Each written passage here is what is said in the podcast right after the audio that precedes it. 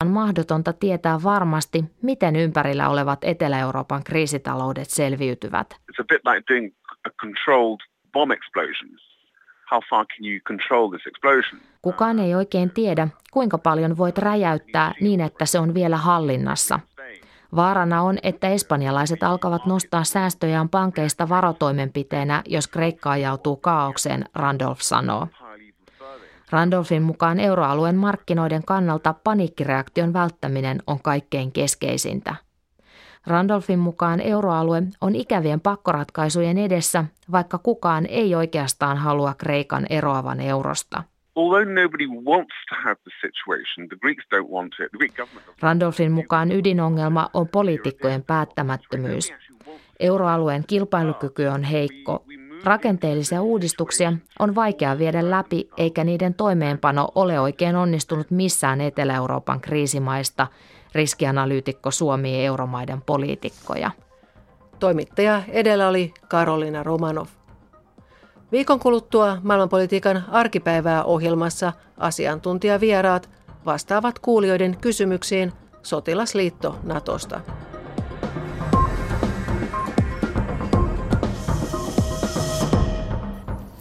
Maailmanpolitiikan arkipäivää ohjelman oli koonnut Minna Pai.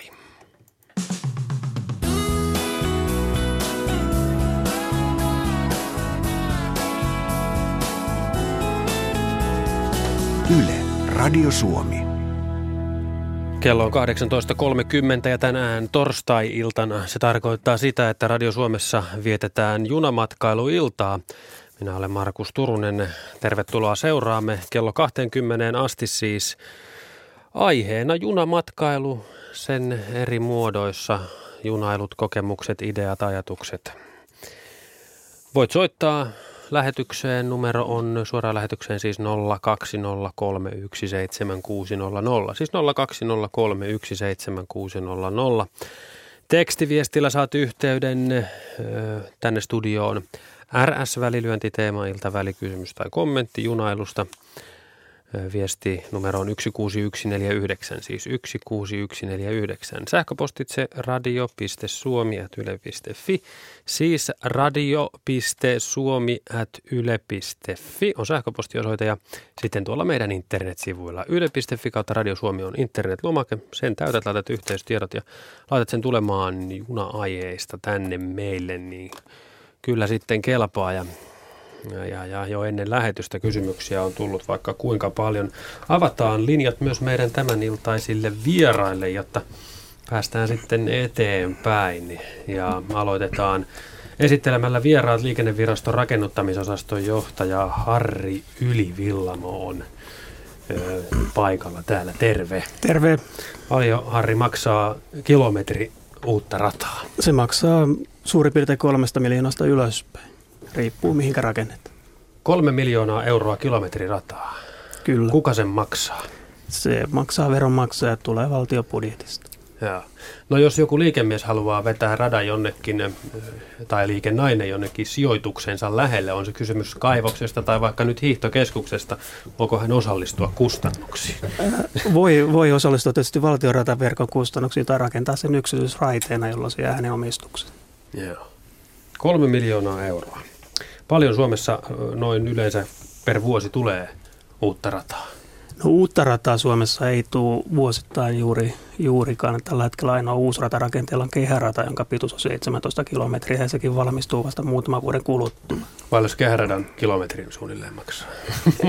Kehäradan kustannusarvo kaiken kaikkiaan noin 600 miljoonaa euroa, euroa ja siitä kun laskee, niin, no ollaan, niin. ollaan siellä 30 miljoonaa euroa. No niin, just siinä on sitten vähän isommat kustannukset siinä, mutta tervetuloa Siis äh, Harri Ylivillamo ja, Villamo. ja sitten VRn kaukoliikennejohtaja Ari Vanhanen on myös täällä studiossa. Terve. Terve. Minkälainen on Ari Vanhanen sinun ensimmäinen junamatkailu muista? No kyllä se on tuolta lapsuudesta varmaan, kun mummon kanssa tehtiin matkoja, niin, niin silloin varmaan joskus 60-luvun alkupuolella Muistat, muistuu mieleen ensimmäiset. Muistatko, minkälainen kalusto oli silloin? No kyllä, silloin oli vielä lättähattuja ja puuvaunuja. Ja. Tervetuloa myös Ari Vanhanen tähän lähetykseen. Ja sitten meillä on myös Resinalehden toimittaja, kokenut rautatieharrastaja ja Suomen rautatiehistoriallisen seuran perustaja jäsen Mikko Alameri. Terve. Terve. Käsitinkö ja ymmärsinkö oikein, että sinulla on ensi viikolla aika jäädä eläkkeelle? Kyllä, se on siitä mukava aika, että sitten voi todella niin kuin pysyä raiteella lopun ikäänsä. Joo, junamatkailu lisääntyy silloin vai? Kyllä, ja tietysti sitten nämä kaupunkiraiteet, raitiotiet ja metrot, niin nehän ovat raideliikennettä nekin. Joo. Missä olet matkustanut ikimuistoisimman junamatkan? Unohdetaan Suomi. No se on ehkä Kiinan kansantasavallassa. Se oli sitten semmoinen neljännesvuosisata sitten suurin piirtein. Ja siinä oli semmoista jotakin hohtoa, kun ei ymmärtänyt kirjoitetusta yhtään mitään, mutta onneksi he käyttävät latinalaisia numeroita niin, että niistä sai edes tolkun. Joo, ja pääsitte perille sinne, minne oli tarkoitus. Muistaakseni. Joo, joskus voi käydä, että sekään ei oikein onnistu. Tervetuloa myös sinulle. Kaunis, kiitos. Siis 020317600 on puhelinnumero tähän äh, junamatkailuiltaan. 020317600 ja tosiaan kysymyksiä on, on tullut vaikka kuinka paljon ja, ja, ja mm, mistä olisi sitten sopivaa aloittaa. Moni on kysynyt, äh, ei, joo, tehdään niin, että käsitellään ensin VRn ja liikenneviraston ero itse asiassa. Se on hyvä tehdä tähän ihan alkuun. Mitä, äh, mitä kuuluu kenelle ja mitä ei kuulu, ettei sitten mene asiat sekaisin? Liikennevirasto vastaa rataverkosta, eli siitä, mikä on siellä koko ajan paikallaan raiteista, kiskoista ja niihin liittyvistä järjestelmistä. Joo, eli te ette puutu siihen itse junaliikenteeseen millään lailla. Liikennevirasto ostaa junaliikennöinnin ohjauksen, mikä kääntää vaihteita niin, että junat menee oikeisiin paikkoihin, mutta itse liikennöinnistä me ei vastata. Joo. Eli voiko se nyt jotenkin sanoa niin, että teille kuuluu se rata? Kyllä. Okei. Okay.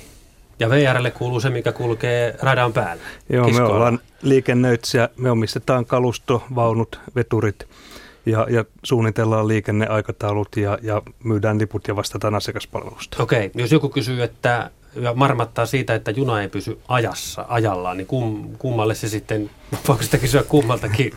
Joo, se menee varmaan 50-50, koska se riippuu siitä, että onko, onko junan myöhästymisen syy kalustossa, asiakaspalvelussa vai, vai rata, radassa tai sen laitteissa. Okei. E, edellinen talvi oli kova talvi, koska silloin ilmeisesti rataverkko kärsi paljon ö, routavauriosta. Mikä oli nyt, tuon, nyt tämän viimeisen talven? Se oli, se oli ainakin etelässä ö, kovin lyhyt. Roudan, roudan osalta viime talvi oli paljon helpompi. Tai siis routahan tulee vasta keväällä, keväällä ongelmaksi, mutta routa rajoituksia ei ole ollut tänä vuonna muistaakseni alle 100 kilometriä, kun viime vuonna puhuttiin tuhannesta kilometristä.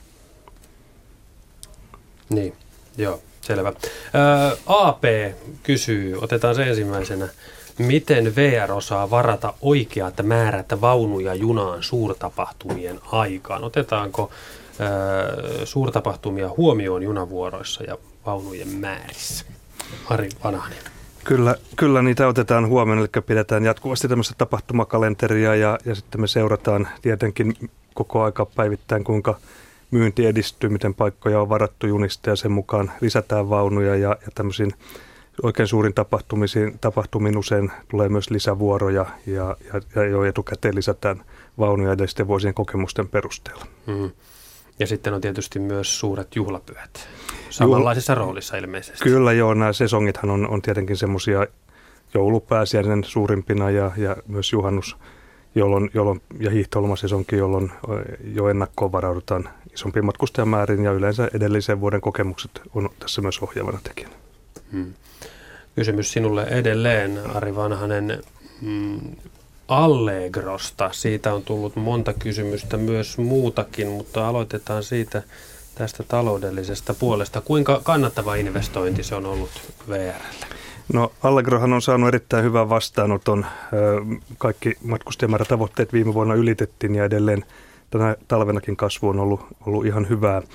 Ja junahan tietenkin vaatii vielä suuremmat matkustajamäärät, että se pääoma ja investointi, joka siihen on sijoitettu, saadaan maksettua. Mutta, mutta hyvältä näyttää Allegron tulevaisuus ja, ja matkustajamäärät näyttää kehittyvän suotuisesti ja, ja liikenne on kannattavaa. Kuinka kannattavaa? No jätetään sen liikesalaisuudeksi. Onko se matkustaja porukka siellä junassa, onko se enemmän venäläistä vai suomalaista? Onko se turistiliikennettä, onko se ö, bisnesliikennettä? No se vähän riippuu vuoden ajasta ja sesongista.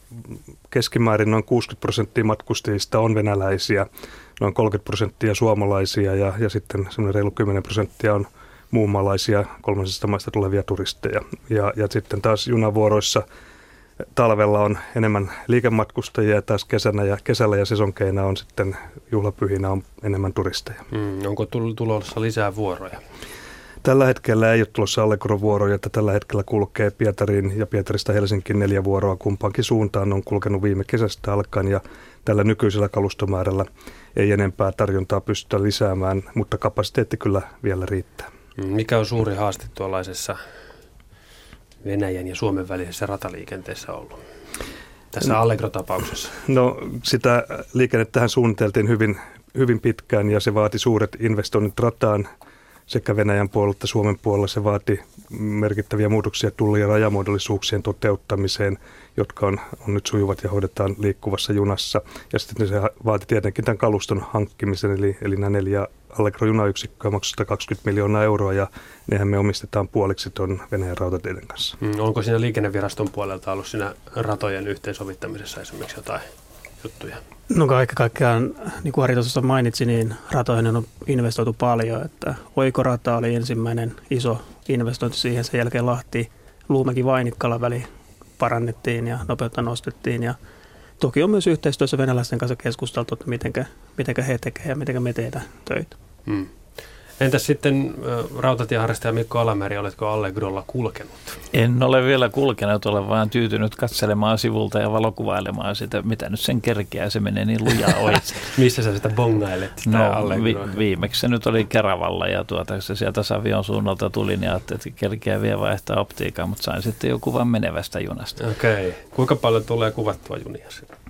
Aivan liian paljon, mutta me harrastan tätä perinteistä analogista materiaalia, Aha. eli kinofilmille, niin tuota, se vähän rajoittaa sitä ja lopputuloksena on sit siitä kiva, että sit kun ne joskus on kehitetty, niin ne ovat katseltavissa ilman mitään teknisiä apuneuvoja. Jos ei ole valoa, niin sitten vaikka kuuvuloisteessa ne katseli. Hmm. No Allegrosta lisää kysymyksiä. Näitä on tullut paljon ja niissä on kaksi sellaista johtavaa päälinjaa. On se, että – Tampereelta saataisiin parempi yhteys Pietariin ja sitten, että Tampereen takainen Suomi, tai miten sitä nyt sitten sanoisi sieltä Länsi-Suomesta, länsirannikolta olisi paremmin yhteydessä myös sitten itärajalle. Nyt sitä pyöritetään vain Helsinkiin. Miksi sitä pyöritetään vain Helsinkiin ja onko siihen sitten tulossa jotain muutoksia, että kuinka se palvelisi myös muuta Suomea? Tämä on oikein hyvä kysymys ja, ja tietenkin me halutaan palvella kaikkia suomalaisia tasapuolisesti, jotka, jotka rataverkon vaikutuspiirissä asuu. Mutta Allegro junahankehan tosiaan on ollut, ollut monen vuoden kehitystyön tulos ja se on yhteinen hanke VRn ja Venäjän rautateiden kesken. Ja tässä päätettiin perustaa nopeuna yhteys kahden suurin, suuren kaupungin, eli Pietarin ja Helsingin välille. Ja tällä hetkellä tämä kalusto riittää tähän liikenteeseen ja vaikka vähän muuta joskus väitetään, niin kuitenkin noin 90 prosenttia matkoista tehdään näiden kahden suuren kaupungin välillä. Ja, ja sen takia tämä on, on nyt ensisijainen tavoite meillä huolehtia siitä, että tämä liikenne toimii ja kasvaa. Ö, kaikkia vaihtoyhteyksiä muualta Suomesta ei ole parhaalla mahdollisella tavalla pystytty yhdistämään Allegron aikatauluihin esimerkiksi Kouvolassa ja, ja Tikkurilassa – ja se johtuu kuitenkin siitä, että kun kaukoliikenteen junalla tehdään 12,5 miljoonaa matkaa ja Allegro-junalla noin 300 000 matkaa, niin kyllä meillä edelleenkin näissä vaihtoyhteyksissä on tärkein katsoa se, että, että kotimaan matkat varmasti toimii sujuvasti ja, ja vaihtoehdot niissä erittäin hyvin ja, ja Allegron pyritään rakentamaan mahdollisimman hyvät vaihtoehdot, mutta aina se valitettavasti ei ole mahdollista.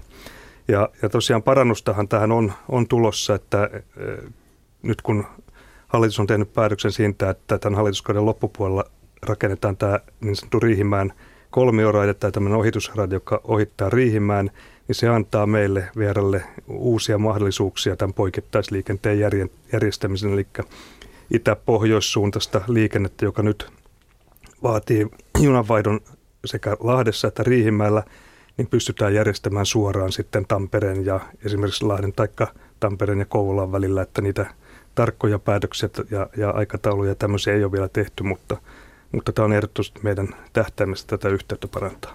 Niin, eli siis tässä vaiheessa kysymys on siitä, että te yritätte niitä vaihtoyhteyksiä parantamalla ja synkronoimalla sitten saada paremman syötön sille Allegro-linjalle vai? Kyllä, nimenomaan tästä on kysymys ja, ja tämä on myös niin kuin taloudellinen kysymys. Meidän pitää kuitenkin koko aika huolehtia siitä, että tämä talous pysyy kannattavana tämän Allegron suhteen, ja jos näitä vuoroja lähdetään hajauttamaan eri puolille, niin se, se tietysti lisää myös kustannuksia. Veijo Mäkelä Helsingistä on ensimmäinen soittaja. Terve! Terve. No niin, minkälaista Joo, asiaa on, sinulla? Ole hyvä. Joo, mä oon vuo, junaharrastaja vuosikymmenten takaa ja olen monta kertaa ottanut kantaa VRn palvelujen uudistamiseen ja tässä niin kuin, riv, rivimatkustajan tai juurimatkustajan kannalta on vähän tullut sellainen käsitys, että 90-luvulla ja 2000-luvulla ne lähinnä hinnat on noussut ja palvelut on huonontunut. Mutta nyt sitten tietysti tässä, kun tuli tämä junalippu-uudistus uudistus viime syksynä, en puutu sen teknisiin yksityiskohtiin, mutta nyt yhtäkkiä sitten VRlle on tullut tämmöinen aika mielenkiintoinen politiikka, että tarjotaan hirveän paljon näitä, näitä tarjouksia, että matkalle pääsee jopa 80 prosentin alennuksella, jos, jos liittyy asiakasohjelmaan ja niin edelleen. Että miten nyt onko tämä tämmöinen uusi linjaus niin jatkossa – edelleen, edelleen että jatketaan tätä vai onko tämä ollut tavallaan tämmöinen niin kuin lentoliikenteen pakottama, pakottama tota, ää, uudistus vai onko tämä ihan oma, oma keksi? No joo, tota, hinnat on noussut varmaan kustannusten nousua vastaavasti, mutta se, että palvelu olisi huonontunut, niin siitä mä olen kyllä vähän eri mieltä. Me ollaan investoitu useita satoja miljoonia viimeisen kymmenen vuoden aikana uuteen kalustoon, joka on huomattavasti mukavampaa ja nopeampaa kuin vanha kalusto. Ja rataverkon parantumisen myötä ollaan pystytty myös huomattavasti nopeuttamaan junien matka-aikoja viime vuosina aikana.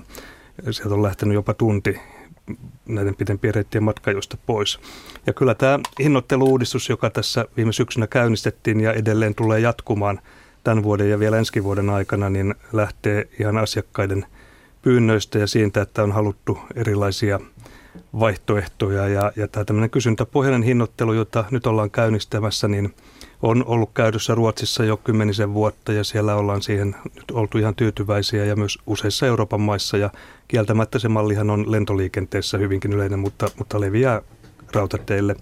Ja, ja tämä tarjoushinnoittelu on ehdottomasti semmoinen, semmoinen, mitä me aiotaan jatkaa ja tehdään todella monipuolisia tarjouksia. Halutaan kilpailla muiden kulkumuotojen Yksi, kanssa. Yksi, mikä teiltä puuttuu tai jäi puuttumaan, kun te luovuitte tästä lomapassiajatuksesta, että jos puhutaan juna, junamatkailusta, niin moni kaipaisi varmaan kesällä tai loma-aikana tämmöistä, että e, tietyn ajan on lippu voimassa ja silloin voi matkustaa tiettynä päivinä. Eli onko teillä olemassa niin kuin Euroopan rautatieliiton tai jonkun kanssa tämmöinen sopimus, että kotimaan matkailijoille ei myydä tämmöisiä lippuja, koska ymmärtääkseni edelleen e, niin kuin ulkomaan, siis ei, ei suomalaisille myydään tämmöisiä tietyn ajan voimassa olevia lippuja ei, ei tämmöisiä sopimuksia ole voimassa. Ja lomapassi oli suosittu tuote ja, ja eli pitkän elinkaaren.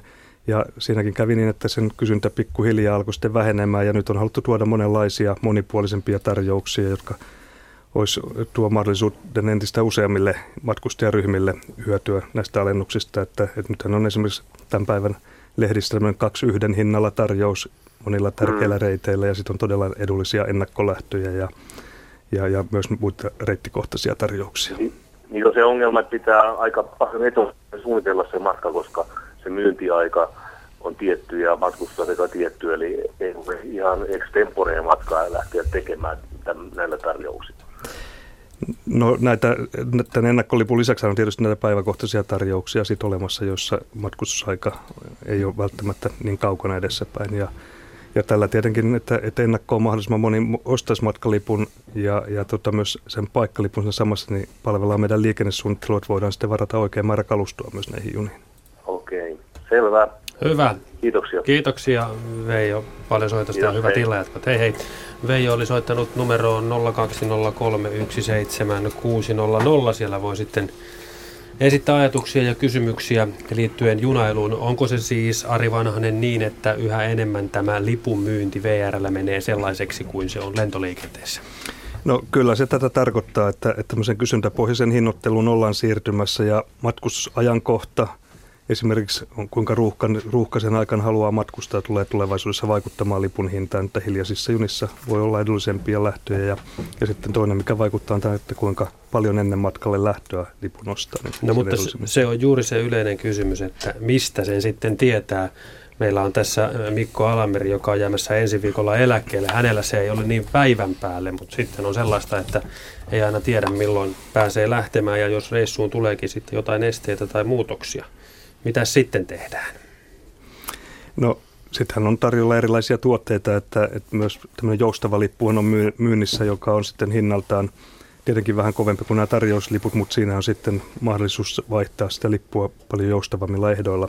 Eli, eli myös näihin ehtoihin tulee, tulee muutoksia. Et jos halutaan joustavuutta, niin silloin siitä täytyy maksaa vähän enemmän. Mm, Mikko Alameri matkusti heinäkuussa 69 kuukausilipulla silloisen henkilöliikenteen koko rataverkon läpi. Kaikkinensa 14 000 kilometriä tuli sillä matkalla sitten mittariin. Mikko, miten sinusta junamatkailu on vuosikymmenien saatossa Suomessa muuttunut? No se on muuttunut ja seurannut aikaansa ja tässä nyt niin todella jo pitkään olen sitä harrastanut, että jos esimerkiksi Helsingistä Tampereelle matkustaa ja kun ei ole kiire, niin sitten menee tällä taajamajunalla ja hmm. siinä on se hauska, että siinä on hyvin monta velilaskua matkan varrella, eli kerkeää katsella maisemia, että pendolinolla kun suhauttaa, niin ei huomaakaan, kun on jo perillä, mutta tämä tämmöinen viipyilevä matkustaminen, niin siinä on se oma hohtonsa varsinkin, kun voi sitten lukea sitä maisemaa sekä ikkunan takana että myös sitten siellä vaunussa sisällä ja seurailla, miten tämän päivän ihmiset ottavat sen matkustamisen ja muistelee sitten, minkälaista se oli silloin joskus kauan sitten, kun oli pikkunen poika. Juuri näin. Puhutaan junamatkailusta lisää kello 19. 06 alkaen näiden herrojen kanssa, mutta otetaan kohta aiheeksi juhannusjuna ja sitä ennen vielä merisää ja sen aika on nyt.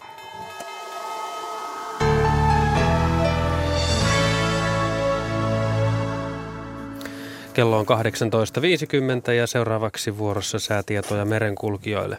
Fennoskandiassa oleva korkeapaine liikkuu vähän etelään, jäämerellä oleva matalapaine liikkuu itään. Odotettavissa huomiseen iltaan asti Suomen lahtisuunnaltaan vaihtelevaa tuulta yhdestä viiteen metriä sekunnissa.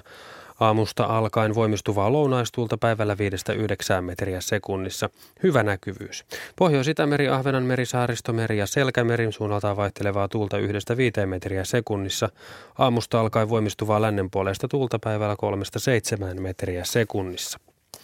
Hyvä näkyvyys. Merenkurkku ja perämeri vähitellen voimistuvaa lounaistuulta aluksi 3-7 aamulla 6-10 metriä sekunnissa iltapäivällä heikkenevää luoteeseen kääntyvää tuulta. Hyvä näkyvyys, aamulla sadekuuroja. Ja Saimaa suunnaltaan vaihtelevaa tuulta 0-4 metriä sekunnissa päivällä voimistuvaa lounaistuulta myöhemmin iltapäivällä 3-7 metriä sekunnissa. Hyvä näkyvyys myöhemmin iltapäivällä sadekuuroja. Odotettavissa perjantai-illasta lauantai-iltaan Suomen Lahti lännen puolesta tuulta alle 10 metriä sekunnissa, Pohjois-Itämeri, Saaristomeri, Ahvenanmeri ja Selkämeri, vähitellen voimistuvaa lännen ja pohjoisen välistä tuulta lauantaina alle 14 metriä sekunnissa, merenkurkku ja perämeri luoteen puoleista tuulta alle 14 metriä sekunnissa, lauantaina tuuli heikkenee. Säätietoja rannikkoasemilta tänään kello 18. Haapasaaressa lämmintä oli 12 astetta. Tuuli kävi lännestä 4 metriä sekunnissa. Pilvistä ja näkyvyyttä 45 kilometriä. Kotka Rankki 13, Lounas 3, Orrengrund 13, Lounas 3. Emäsalo 12, Etelä-Lounas 4, Kalboidagrund 11, Etelä-Lounas 3. Eestiluodon tuulitiedot Etelä 3, Harmaja 11, Etelä 3, Selkeä 35. Mäkiluoto 12, Etelä 3, Bogashär 12, Lounas 4, Selkeää 45. Jussaroja 12, Etelä-Lounas 2, Selkeää 40, Hanko Tulliniemi 13, Etelä 2. Russaro 14, Etelä 2, Venö 13, Lounas 3, Uuttöö 12, mm, Länsi-Lounas 3, Selkeä 45, Bookshare 12, Pohjoisluode 1. Ristan tiedot puuttuvat, Gotska Sandön 15, Lounas 2, 45, Rajakari 13, Etelä 5. Fagerholm 13, Etelä 4, Kumlinge 14, Pohjoisluode 3, Selkeää 40.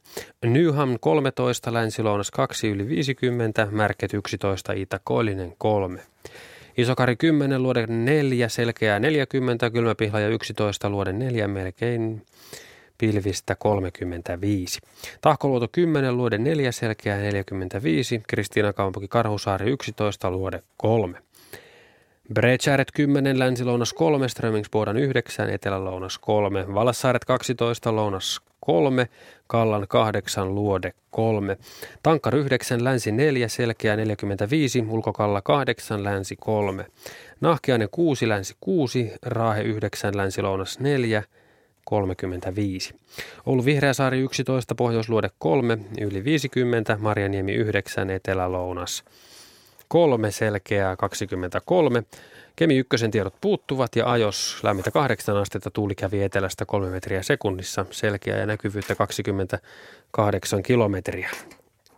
Meriveden korkeudet tänään kello 17, Kemi miinus 11 senttimetriä, Oulu miinus 9, Raahe miinus 11, Pietarsaari miinus 9, Vaasa miinus 11, Kaskinen miinus 12, Mäntyluoto miinus 13, Rauma miinus 11, Turku miinus 10, Föglö miinus 12, kuten myös Hanko miinus 12, Helsinki miinus 10 ja Hamina miinus 6 senttimetriä. Ja Alkon korkeus tänään kello 16 oli Pohjois-Itämerellä 0,2 metriä.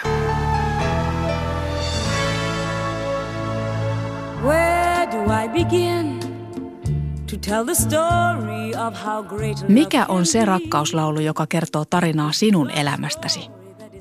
Se, joka liittyy jotenkin omaan rakastumiseesi. Sunnuntai-iltana kello 18 jälkeen soivat juuri ne kaikkein tärkeimmät rakkauslaulut – Voit toivoa omaa suosikkiasi ja kertoa toiveen taustat ja miksei myös seuraukset. Ohjeet löytyvät netistä yle.fi kautta Radio Suomi.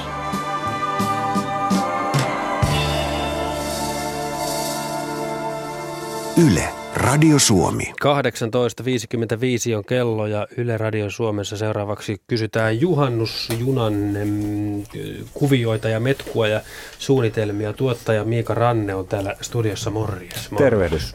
Missä juhannusjuna nyt tällä hetkellä menee? Juhannusjuna seisoo tällä hetkellä tota, sekaisin ympäri maata. Joo, kuulostaa hyvältä. no niin, nyt pikkuhiljaa palasia kootaan. Joo. Meillä on kaksi vaunua tähän juhannusjunaan saatu VRtä lainaksi ja ne, ne tota, tuossa kesäkuun vaihteessa tulee tuohon Ilmalan varikolle, mm-hmm. jossa niitä sitten varustellaan TV- ja radiolähetyksiä varten. Joo, mit, mitä se varustus sisältää? Käsittääkseni ilmeisesti ainakin Iiro Rantalan flyygeli pultataan johonkin seinään kiinni, onko se niin? Kyllä, flyygeli tulee ravintolavaunun lattiaan kiinni ja, ja sen lisäksi siellä on radion ja TVn lähetystekniikkaa. Tämä on nyt ensimmäinen kerta, kun näin pitkää lähetystä tehdään suorana junasta. Eli tota, junasta on tehty paljon ohjelmia aikaisemmin, mutta ne on ollut yleensä taltioita. Ja mm. tässä tämä suora TV- ja radiolähetys asettaa meille ennennäkemättömän haasteen jo, ja, ja tota, siihen sisältyy paljon riskejä, mutta parhaamme tehdään, mm. että tämä onnistuu. Ja jos juhannusjunaan menee kyytiin matkustajana eikä halua televisioon tai radioon, niin onnistuuko se? Se onnistuu vallan mainiosti. Siellä on nyt poikkeuksellisen paljon tota vaunuja. Tämä on siis tavallinen P265 pikajunavuoro juhannusaattona, yöjuna, joka menee siis Rovaniemelle. Ja siellä on nyt lippuja myytävänä näihin kaikkiin vaunuihin ja siellä on paikkoja paljon ja, ja tota, ilo-uutisen sain tänään, eli, eli tota, ne on puoleen hintaan ne liput, eli, eli nyt kaikki hankkimaan lippuja, lippuja tähän samaan, samaan junaan, ja, ja tota siellä, siellä sitten saa olla joko omissa oloissaan tai sitten tulla katsomaan meidän ohjelmien tekoa sinne ravintolavaunuun, että molemmat mahdollisuudet on. Niin just, ja jos, jos ei tosiaan sitten halua, niin ei tarvitse pelätä sitä. Ei, että, ei ollenkaan. Hyvä, hyvä homma. Tuota niin, entäs sitten asemilla on ohjelmaa, vaikka minkälaista. Ja, ja ilmeisesti sekin on semmoista, mihin voi osallistua. Kyllä, tässä on 11 väliasemaa nopeasti lueteltuna. Tässä on Pasila ja Tikkurilla on tietysti pakolliset Helsingin jälkeen, jossa kaikki pysähtyy. Sitten on Riihimäki, Hämeenlinna, Tampere, Parkano, Seinäjoki, Kokkola, Ylivieska, Oulu, Kemi ja Rovaniemi. Ja alun perin mietittiin, että miten nämä paikkakunnat saadaan aktivoitua juhannusaattona, mutta jokaisella paikkakunnalla on paikallisia ihmisiä, jotka on lähtenyt upeasti tähän mukaan. Okay. Ja siellä on tota, Tampereella, Tampereen ammattikorkeakoulun opiskelijat järjestämässä upeata juhannustanssit tapahtumaa asemalle ja Parkanossa kaupunginjohtaja on ollut itse, itse hyvin aktiivinen ja sinne tulee ainakin screenit, josta lähetystä voi seurata makkaraa. Lähellä on tanssilava, sitä yritetään vähän tätä tansseja siirtää jopa sinne asemalle. Seinäjoella mm-hmm. tangoa ja taikaa, tangoa mm-hmm. ja sitten myös tankotanssia, mm-hmm. eli nykytrendejä. Ja, ja, ja, ja, ja sitten tota, Kokkolassa meitä vastassa on Urho Kaleva Kekkonen. Anu Komsi on pukeutunut Kekkoseksi ja, ja laulaa meille siellä yöllä kahden jälkeen. Ja Ylivieskassa on vihtoja punaista heraa, punainen hera, paikallinen juustokeittoherkku. Saa nähdä, pysyykö se Iiro Rantala sisällä tuossa liikkuvassa junassa. Onko se flygelin kannella se? Toivottavasti ei.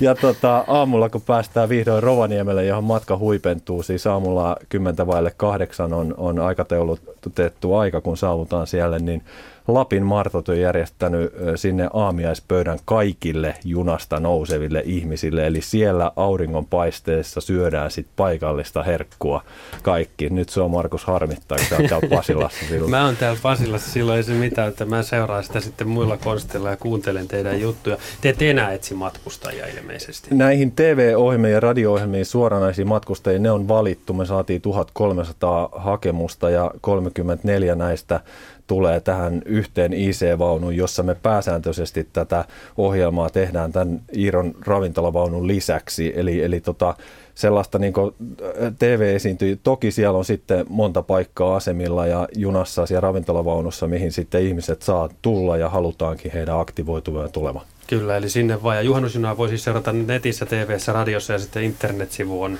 yle.fi kautta juhannusjuna. Ja se ja se niin. lippu, lippuja on siis myytävänä puoleen hintaa, juhannusjuna on koodi.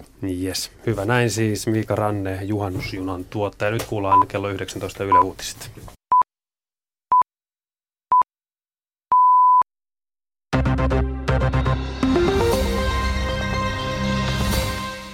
SDPn uudeksi puoluesihteeriksi on nousemassa SAKn viestintäpäällikkö Reijo Paananen.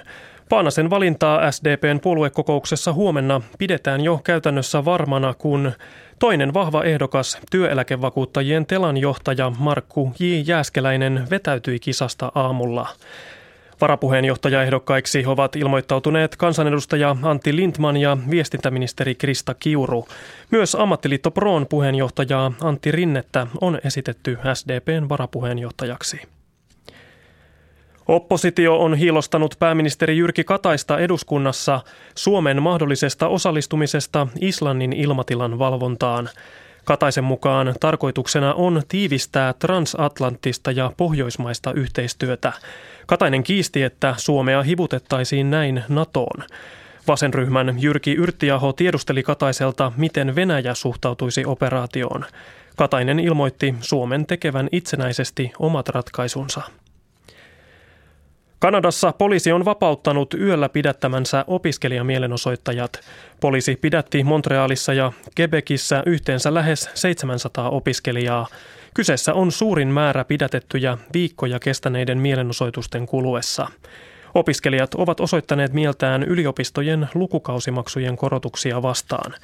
Pidätetyille määrättiin yli 600 Kanadan dollarin eli vajaan 500 euron sakko kullekin. Raakaöljyn hinta on pudonnut alimmilleen tänä vuonna. Esimerkiksi Pohjanmeren Brentlaadun tynnyrihinta on laskenut maaliskuun tasolta parikymmentä dollaria nykyiseen 105 dollariin. Hinta on laskenut Irakin ja Libyan öljyn viennin lisääntyessä. Pudotus on laskenut hieman polttoaineiden hintoja. Öljyalan keskusliitto kuitenkin arvioi, että öljyn hinta nousee kesällä. Kerrotaan vielä, että presidentti Sauli Niinistö tapaa Venäjän presidentin Vladimir Putinin kuukauden kuluttua. Niinistö osallistuu kesäkuun lopulla Pietarin talousfoorumiin ja tapaa Putinin silloin. Kyseessä on Niinistön presidenttikauden ensimmäinen vierailu Venäjälle. Vielä säätietoja. Lähes koko maassa on tänään selkeää tai puolipilvistä ja poutaa, Lapissa pilvistyvää ja lännestä alkaen sadekuuroja, mahdollisesti ukkosta. Huomenna päivällä Pohjois-Pohjanmaalla ja Kainuussa tulee sadekuuroja ja mahdollisesti ukkostaa maan keskiosassa vasta iltapäivällä. Muualla maassa on poutaa. Päivälämpötila on 20-25 astetta, maan pohjoisosassa 15-20 astetta. Metsäpalovaroitus on edelleen voimassa Etelä- ja Pohjois-Karjalan sekä Etelä-Savon maakunnissa.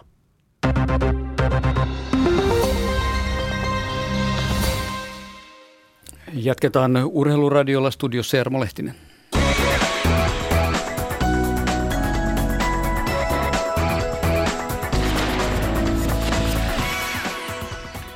Suomen naiset ovat sijoittuneet kolmanneksi haulikkolajien Euroopan mestaruuskisoissa Kyproksen Larnakassa. Trapin joukkuepronssia ampuivat Mopsi Veromaa, Satu Mäkelä Nummela sekä Marika Salmi. Kilpailu voitti Italia. Italia otti myös henkilökohtaisessa kisassa kolmoisvoiton Deborah Celision johdolla. Suomalaisten Mopsi Veromaa oli parhaana yhdeksäs, olympiakisoihin valittu olympiavoittajamme Satu Mäkelä Nummela kymmenes ja Marika Salmi yhdeksästoista. Uinin Euroopan mestaruuskilpailuissa Debrecenissa Unkarissa Emilia Pikkarainen ui 100 metrin perhosuunnin välierissä. Hän sijoittui omassa erässään kuudenneksi ja oli kokonais tuloksissa 11 ajalla 59-71. Hän oli uinut aamupäivällä kymmenyksen paremmin. Finaalipaikkaan olisi vaadittu 22 sekunnin sadasosaa parempi aika. Lontoon olympiavalintoja tehtiin jälleen tänään ja näin täydennettiin tuota joukkuetta 22 urheilijalla. Nyt Suomesta on toistaiseksi valittu olympiakisoihin 30 urheilijaa ja kokonaismäärä on arviolta sitten, kun kaikki valinnat on suoritettu, noin 45-55 urheilija. Viimeinen valintapäivä on heinäkuun viides päivä. Suurin yksittäinen lajiliitto parhaiten esillä juuri tänään oli purjehdus, sillä urheilijoita valittiin seitsemään luokkaan. Mattias Linfors, Sari Multala, Tapio Nirkko, Tuuli Petäjä, Silja Lehtinen, Silja Kanerva ja Mikaela Wolf Match Race-luokkaan, Lauri Lehtinen ja Kalle Bask 49ersiin ja Joonas ja Niklas Lindgren 470 luokkaan. Painin 60 kilon sarjaan tuo valinta jätettiin vielä auki. Matti Kettunen, Jarkko Alahuikku ovat ehdolla Suomen edustajiksi olympiakisoihin, mutta se jää heinäkuun viidenteen päivään sitten lopullinen valinta näiden herrojen kesken. Jalkapallon veikkausliigassa pelataan parhaillaan kuutta ottelua ja kahdessa pelissä on maali tullut. Honka Kups ottelussa Honka johtaa Tapiolassa Espoossa Tim Väyrysen maalilla 1-0 ja Inter on tehnyt hakaa vastaan yhden maalin, tuon maalin tekijä Mika Ojala seitsemän peliminuutin kohdalla. Muut ottelut tänään JJK Jaro, Vaasan palloseura HJK, Lahti Mypa, Mariehamminassa kohtaavat lisäksi IFK ja TPS. Squashin Euroopan mestaruuskilpailuissa on Olli Tuominen sekä Henrik Mustonen ovat molemmat selviytyneet kahdeksan joukkoon. Tuominen kukisti Hollannin Ravelin 3-1 ja Mustonen puolestaan Itävallan Remanin Erin 3-1. Ja hetken kuluttua aloitellaan sitten seuraavaa päivän ottelua, joten siitä enemmän seuraavassa urheiluradiossa, joka on heti kello 20 uutisten jälkeen. Nyt tällä kanavalla hypätään jälleen junaan, jatketaan junamatkailuiltaan. Jarmo Lehtinen toimitti kello 19.03 Urheiluradion. Junailuilta tosiaan äh, jatkuu tässä kahdeksaan asti. Yhteystiedot suoraan lähetykseen. Puhelinnumero toimii 020317600. Siis 020317600. Tekstiviesti RS välilyönti teema ilta välilyönti kysymys Numero on 16149. 16149. Sähköposti radio.suomi.yle.fi, siis radio.suomi.yle.fi tai osoitteessa yle.fi kautta Radio Suomi siis internetissä on nettilomake ja se täytetään, niin sitten vaan lähetätte sen tänne, niin avot toimii. Liikenneviraston rakennuttamisosiston johtaja Harri Ylivillamo on yksi vieraista. Tervetuloa vielä kerran sinullekin. Yes. VRn kaukoliikennejohtaja Ari Vanhanen on paikalla. Morjes, morjes ja kokenut rautatieharrastaja. Suomen rataverkonkin aikanaan läpikolunnut. Ensi viikolla eläkkeelle jäävä Mikko Almeri. Terve. Terve ja hyvää matkaa. Aloitetaan, tuota, otetaan kohta puhelu. Meillä on ihan tuota pikaa linjalla um, Paavo Ikonen, Itä-Suomen uh, yhteyksistä, mutta sitä ennen kysytään tuota, niin, liikenneviraston puolelta Harri Ylivellamolta se, että kuka päättää, että mihin ratoja sitten aina rakennetaan? Lopullisen päätöksen tekee aina eduskunta. Valmistelevaa työtä tekee liikennevirasto ja alueet ja sitten esitykset menee eteenpäin. Nyt viimeisin esitys on liikennepoliittinen selonteko, jossa on listattu tulevia hankkeita, mutta aikanaan mm. päätöksen tekee eduskunta. Onko tällainen ratojen uudisrakentaminen minkälainen asia Suomessa lähivuosien aikana?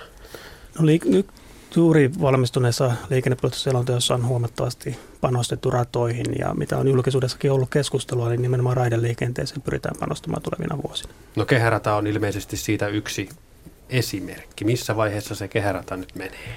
Kehäradassa on, on tota, tunnelit on louhittu ja nyt aloitetaan tunnelien sisustustöitä. Samoin avorataosuuksia rakennetaan. Pitäisi valmistaa tuossa noin 2014 loppupuolella. 2014 loppupuolella siis noin kahden ja puolen vuoden päästä. Kyllä. Silloin se rullaa. Ja ketä se palvelee ja kenen elämää se silloin eniten helpottaa? No kehäratahan on investointina äh, lähiliikenne äh, kaupunkirata, joka palvelee sekä lentokenttämatkustajia että lentokentän alueella työssä käyviä matkustajia. Sen lisäksi se mahdollistaa tämmöisen rengasmaisen liikennöinnin, jossa, jossa ei tarvitse enää Pasilassa vaihtaa, vaan pääsee vaikka koskelle Tikkurilan kautta. Joo. Asia selvä. Sitten otetaan Itä-Suomen yhteyksistä puhelin, puhelimeen Paavo Ikonen. Terve Paavo. Hei hei. No niin, sinun vuorosi esittää asia. Ole hyvä. Kiitos. Hätähuuto Itä-Suomen ihmisten pohjoiseen kulkeutuvan liikenteen lopettamisesta ja sen jatkokehittämisestä, kun sen kymmenen vuotta sitten saatiin kalusto- ja ratasyillä lopetettua. Nyt on kumpikin asia saatu kuntoon. Meillä on uusia pikkupendolinoja, rata on huippukunnossa Joensuusta Kajaniin nyt, me, nyt, nyt meiltä ei pääse niin sanottuna rautapyörällä, jos puhutaan jotain kaksi yliopistokaupunkia, Joensuu, Oulu, niin päiväseltään mitenkään. Kello 11.47 lähtee ensimmäinen rautapyörä Joensuusta pysähtyy Nurmekseen. Siitä olisi noin 100 kilometrin matka Kajaaniin ja siitä yhteys pohjoista kohti.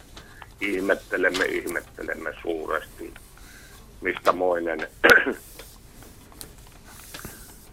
Niin. Tämä, tämä niin kuin aluksi, mie, mulla on vähän niin kuin pätkittää näitä kysymyksiä. Okei, okay, no mutta käsitellään ensin tämä Pohjois-Karjalasta, sitten Keski-Suomeen, Kainuuseen tai siis ja, ja, ja Oulun suuntaan oleva yhteys. Mitä äh, siihen? Siis tarkennan sen verran Joensuu, Lieksa, Nurmes, Kajani. Tämä väli olisi meille elintärkeä Noniin. idän ihmisille päästä pohjoiseen. Hyvin tiivistetty. Ari Vanhanen. No kyllähän tässä kyse on siitä, että VR on osakeyhtiö ja, ja liikennöinnistä saatavilla tuloilla pitää pystyä kattamaan kaikki kuno, kulut ja, ja tota, se määrittelee aika pitkälle sen, että missä voidaan liikennöidä. Eli joko niiden matkalippujen tulojen täytyy, täytyy riittää siihen liikenteen pyörittämiseen – tai sitten toinen vaihtoehto on, että liikenne- ja viestintäministeriö nostaa VRltä vuosittain noin 30 miljoonalla eurolla semmoista liikennettä, jota ei muuten voida ajaa, koska se on kannattamatonta. Ja, ja monet näistä tämmöisistä hiljaisemmista rataosuuksista on kannattamattomia, eli kun matkalipputulot ei riitä, niin, niin, niin LVM sinne ostaa liikennettä. Ja nämä valtion rahat tässä on, on hyvin rajalliset, ja me ollaan nyt hyvässä yhteistyössä ministeriön kanssa monta vuotta pystytty pitämään tämä rataverkko ennallaan, eli missään päin ei ole lopetettu reittejä eikä karsittu junavuoroja, mutta, mutta tämä raha, joka on käytettävissä, ei myöskään riitä tämän liikenteen lisäämiseen. Hmm. Niin, Paavo Ikonen, onko sinulla vielä sitten se, jotain? Se on se, on se raha, raha joka kysy, kysymyksessä. no sanotaan yksi esimerkki te rakensitte tuota, tämä Huutokosken radan Savonlinnasta Pieksämäkeen 45 miljoonaa, missä kulkee yksi juna viikkoon. Olisiko ollut mahdollista todella hyödyntää, hyödyntää tätä itä, itäliikennettä, kun tehdä tämmöisiä, tämmöisiä investointia, mitkä, mitkä ei todella taida, taida tuottaa todella mitään. Että, että meidän pitäisi kokonaisuutena ajatella tätä Suomea. Minä ymmärrän tarkkaan sen teidän kehän kolmosen ja ne, ne hankinnat siellä, mutta eletäänhän me täällä idässäkin. Nyt teillä on kaksi vuoroa, vuoroa Joensuusta pohjoisen suuntaan, mikä katkee Nurmekseen. Siitä on noin 100 kilometriä Kajaniin, mikä tuota aukaisee pohjoisen liikenteen.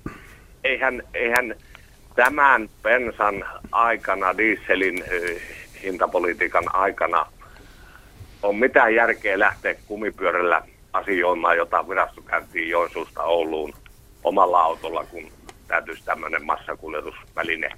Todella yksi kulkee aamusta ajoissa ja tulla illalla pois. Nyt te olette laittanut semmoinen 11.47 aikavuoro, mikä 13.53 on Nurmeksessa ja pääseinästä. No Harri, onko sinulla liikenneviraston puolesta Nurmekseen, Nurmeksesta pohjoiseen mitään sanottavaa? No en, en suoraan pysty ottamaan siihen liikennöintiin kantaa, kantaa. Siellähän menee, menee tämmöinen vähän liikenteinen rata, jossa pystytään liikennöimään, mutta sitä ei ole sähköistetty ja se ei ole missään nopean liikenteen kunnossa, että se on, se on erittäin, erittäin vähän liikennöity osuus. Hmm. Ja sen verran näistä aikatauluista voisi vielä todeta, että, että meillähän on tämmöinen valtakunnallinen aikataulujärjestelmä olemassa, että me ollaan yritetty mahdollistaa se, että joka paikasta Suomesta pääsee joka paikkaan Suomessa junalla vaihtoyhteyksien kautta. Ja ja, ja tota, ihan kaikkia aina tämmöisiä paikallisia tarpeita ei voida ottaa yhteyksiin. Ne, ne aikatauluverkosto on rakennettu tämän, tämän valtapääsuuntien kautta. Tietenkin suuri osa matkustuksesta suuntautuu tänne Etelä-Suomen suuntaan ja, ja tänne on tietenkin saanko, sitten parempi tarjonta. Saanko keskeyttää? No niin Paavo Ikonen vielä lyhyesti, sitten siirrytään seuraaviin aiheisiin. Ole hyvä. Todella kymmenen vuotta sitten te tämän lopetitte tämän liikenteen syy kalustorata ei meillä tarvita mitään sähköistettyä rataa pohjoista kohti. Tämä pikkupendolino menee, menee erittäin hyvin ja nopeasti, mikäli vaan te teette, teette siihen toimivat aikataulut. Ja otetaan esimerkki joku, niin on paljon junalla sukkuloinut vilpitön rautapyörän käyttäjä, Jyväskylä-Vaasa. Siellä kulkee joka tunnin välein tämmöinen pikkupendolino. Niin meillä, meillä sanonko, en sano, olen todella pahoillani, että te ette pidä koko Suomen etua näissä rautapyöräliikkeissä. Tämähän on kansantaloudellinen tappio, että siirtyy kumipyörille kohta, kohta tämä, tämä, tämä kehitys tyystin. Pitäkää meistä jotain huolta. Selvä. Kiitoksia Paavo Ikonen soitosta ja kaikesta huolimatta Itä-Suomeen hyvät illanjatkot. Samoin teille. Hyvä, kiitoksia. Hei. Hei. Mikko Alameri, onko sinun mielestäsi itäsuomalaiset unohdettu tässä, tässä asiassa? En minä tiedä tuskin ketään on unohdettu, mutta tämä on rahaa puhuu ja sitten taas toisaalta niin kyllä niin kuin harrastajana aina katselee juuri näitä rataverkon puuttuvia pätkiä henkilöliikenteen osalta, mutta olen sitä joskus pohtinut, että jos siellä olisi sitä liikennettä, niin ehkä se sitten toisi myös matkustajia, mutta tässä suhteessa pitää kyllä katsella sitten tuonne ministeriön suuntaan, että sieltä vähän pussinyörejä höllättäisiin, jotta niitä euroja saataisiin sinne, koska kuitenkin VR on osakeyhtiö ja sillä on ne omat mm. toimintaperiaatteensa, että sitä ei ole ainakaan nyt muuksi muuttaminen. Niin, se on aina se poliittinen. No, poliittisia kysymyksiä ne. Toisenlaisiin aiheisiin. 17-vuotias Janne on kirjoittanut meille näin. Mulla oli vuonna 2010 ripari ja sain rippilahjaksi lomapassi, jota käytin ahkerasti kierrellessäni ympäri Suomea. Oli mukava, kun sai matkustaa vapaasti ilman turhia lippujen ostamisia. Ja kysymys kuuluu, miksi ihmeessä VR piti poistaa lomapassi valikoimastaan. Ja selitykseksi ei kuulemma kelpaa, koska tuli nämä uudet lipputyypit ja ennakkolippu, jolla voi matkustaa halvemmalla. Ei se tuu yhtään halvemmaksi, jos pitää ostaa lippu kolme kuukautta aikaisemmin, eikä sitten jostain syystä onnistukkaa se matka. Musta olisi mukava rautatia harrastaa, jos VR palauttaisi lomapassin taas valikoimaan vaikka sitten vähän kalliimmalla, jos ei muute. Janne, 1995.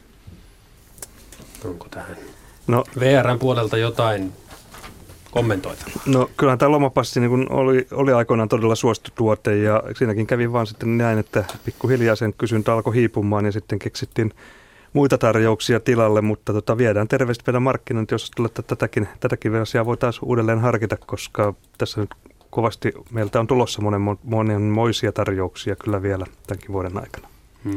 Joo, eli siis ei kannata Janne vielä heittää hohtimia kaivoon, että se olisi junapassi sitten kokonaan mennyt. Joo, mm. mutta sitten on nämä ennakkoliput, esimerkiksi ennakkonostamalla voi jopa 50 prosenttia halvemmalla saada junalipun ja, ja tarjouksia tulee olemaan jatkossa joka viikko.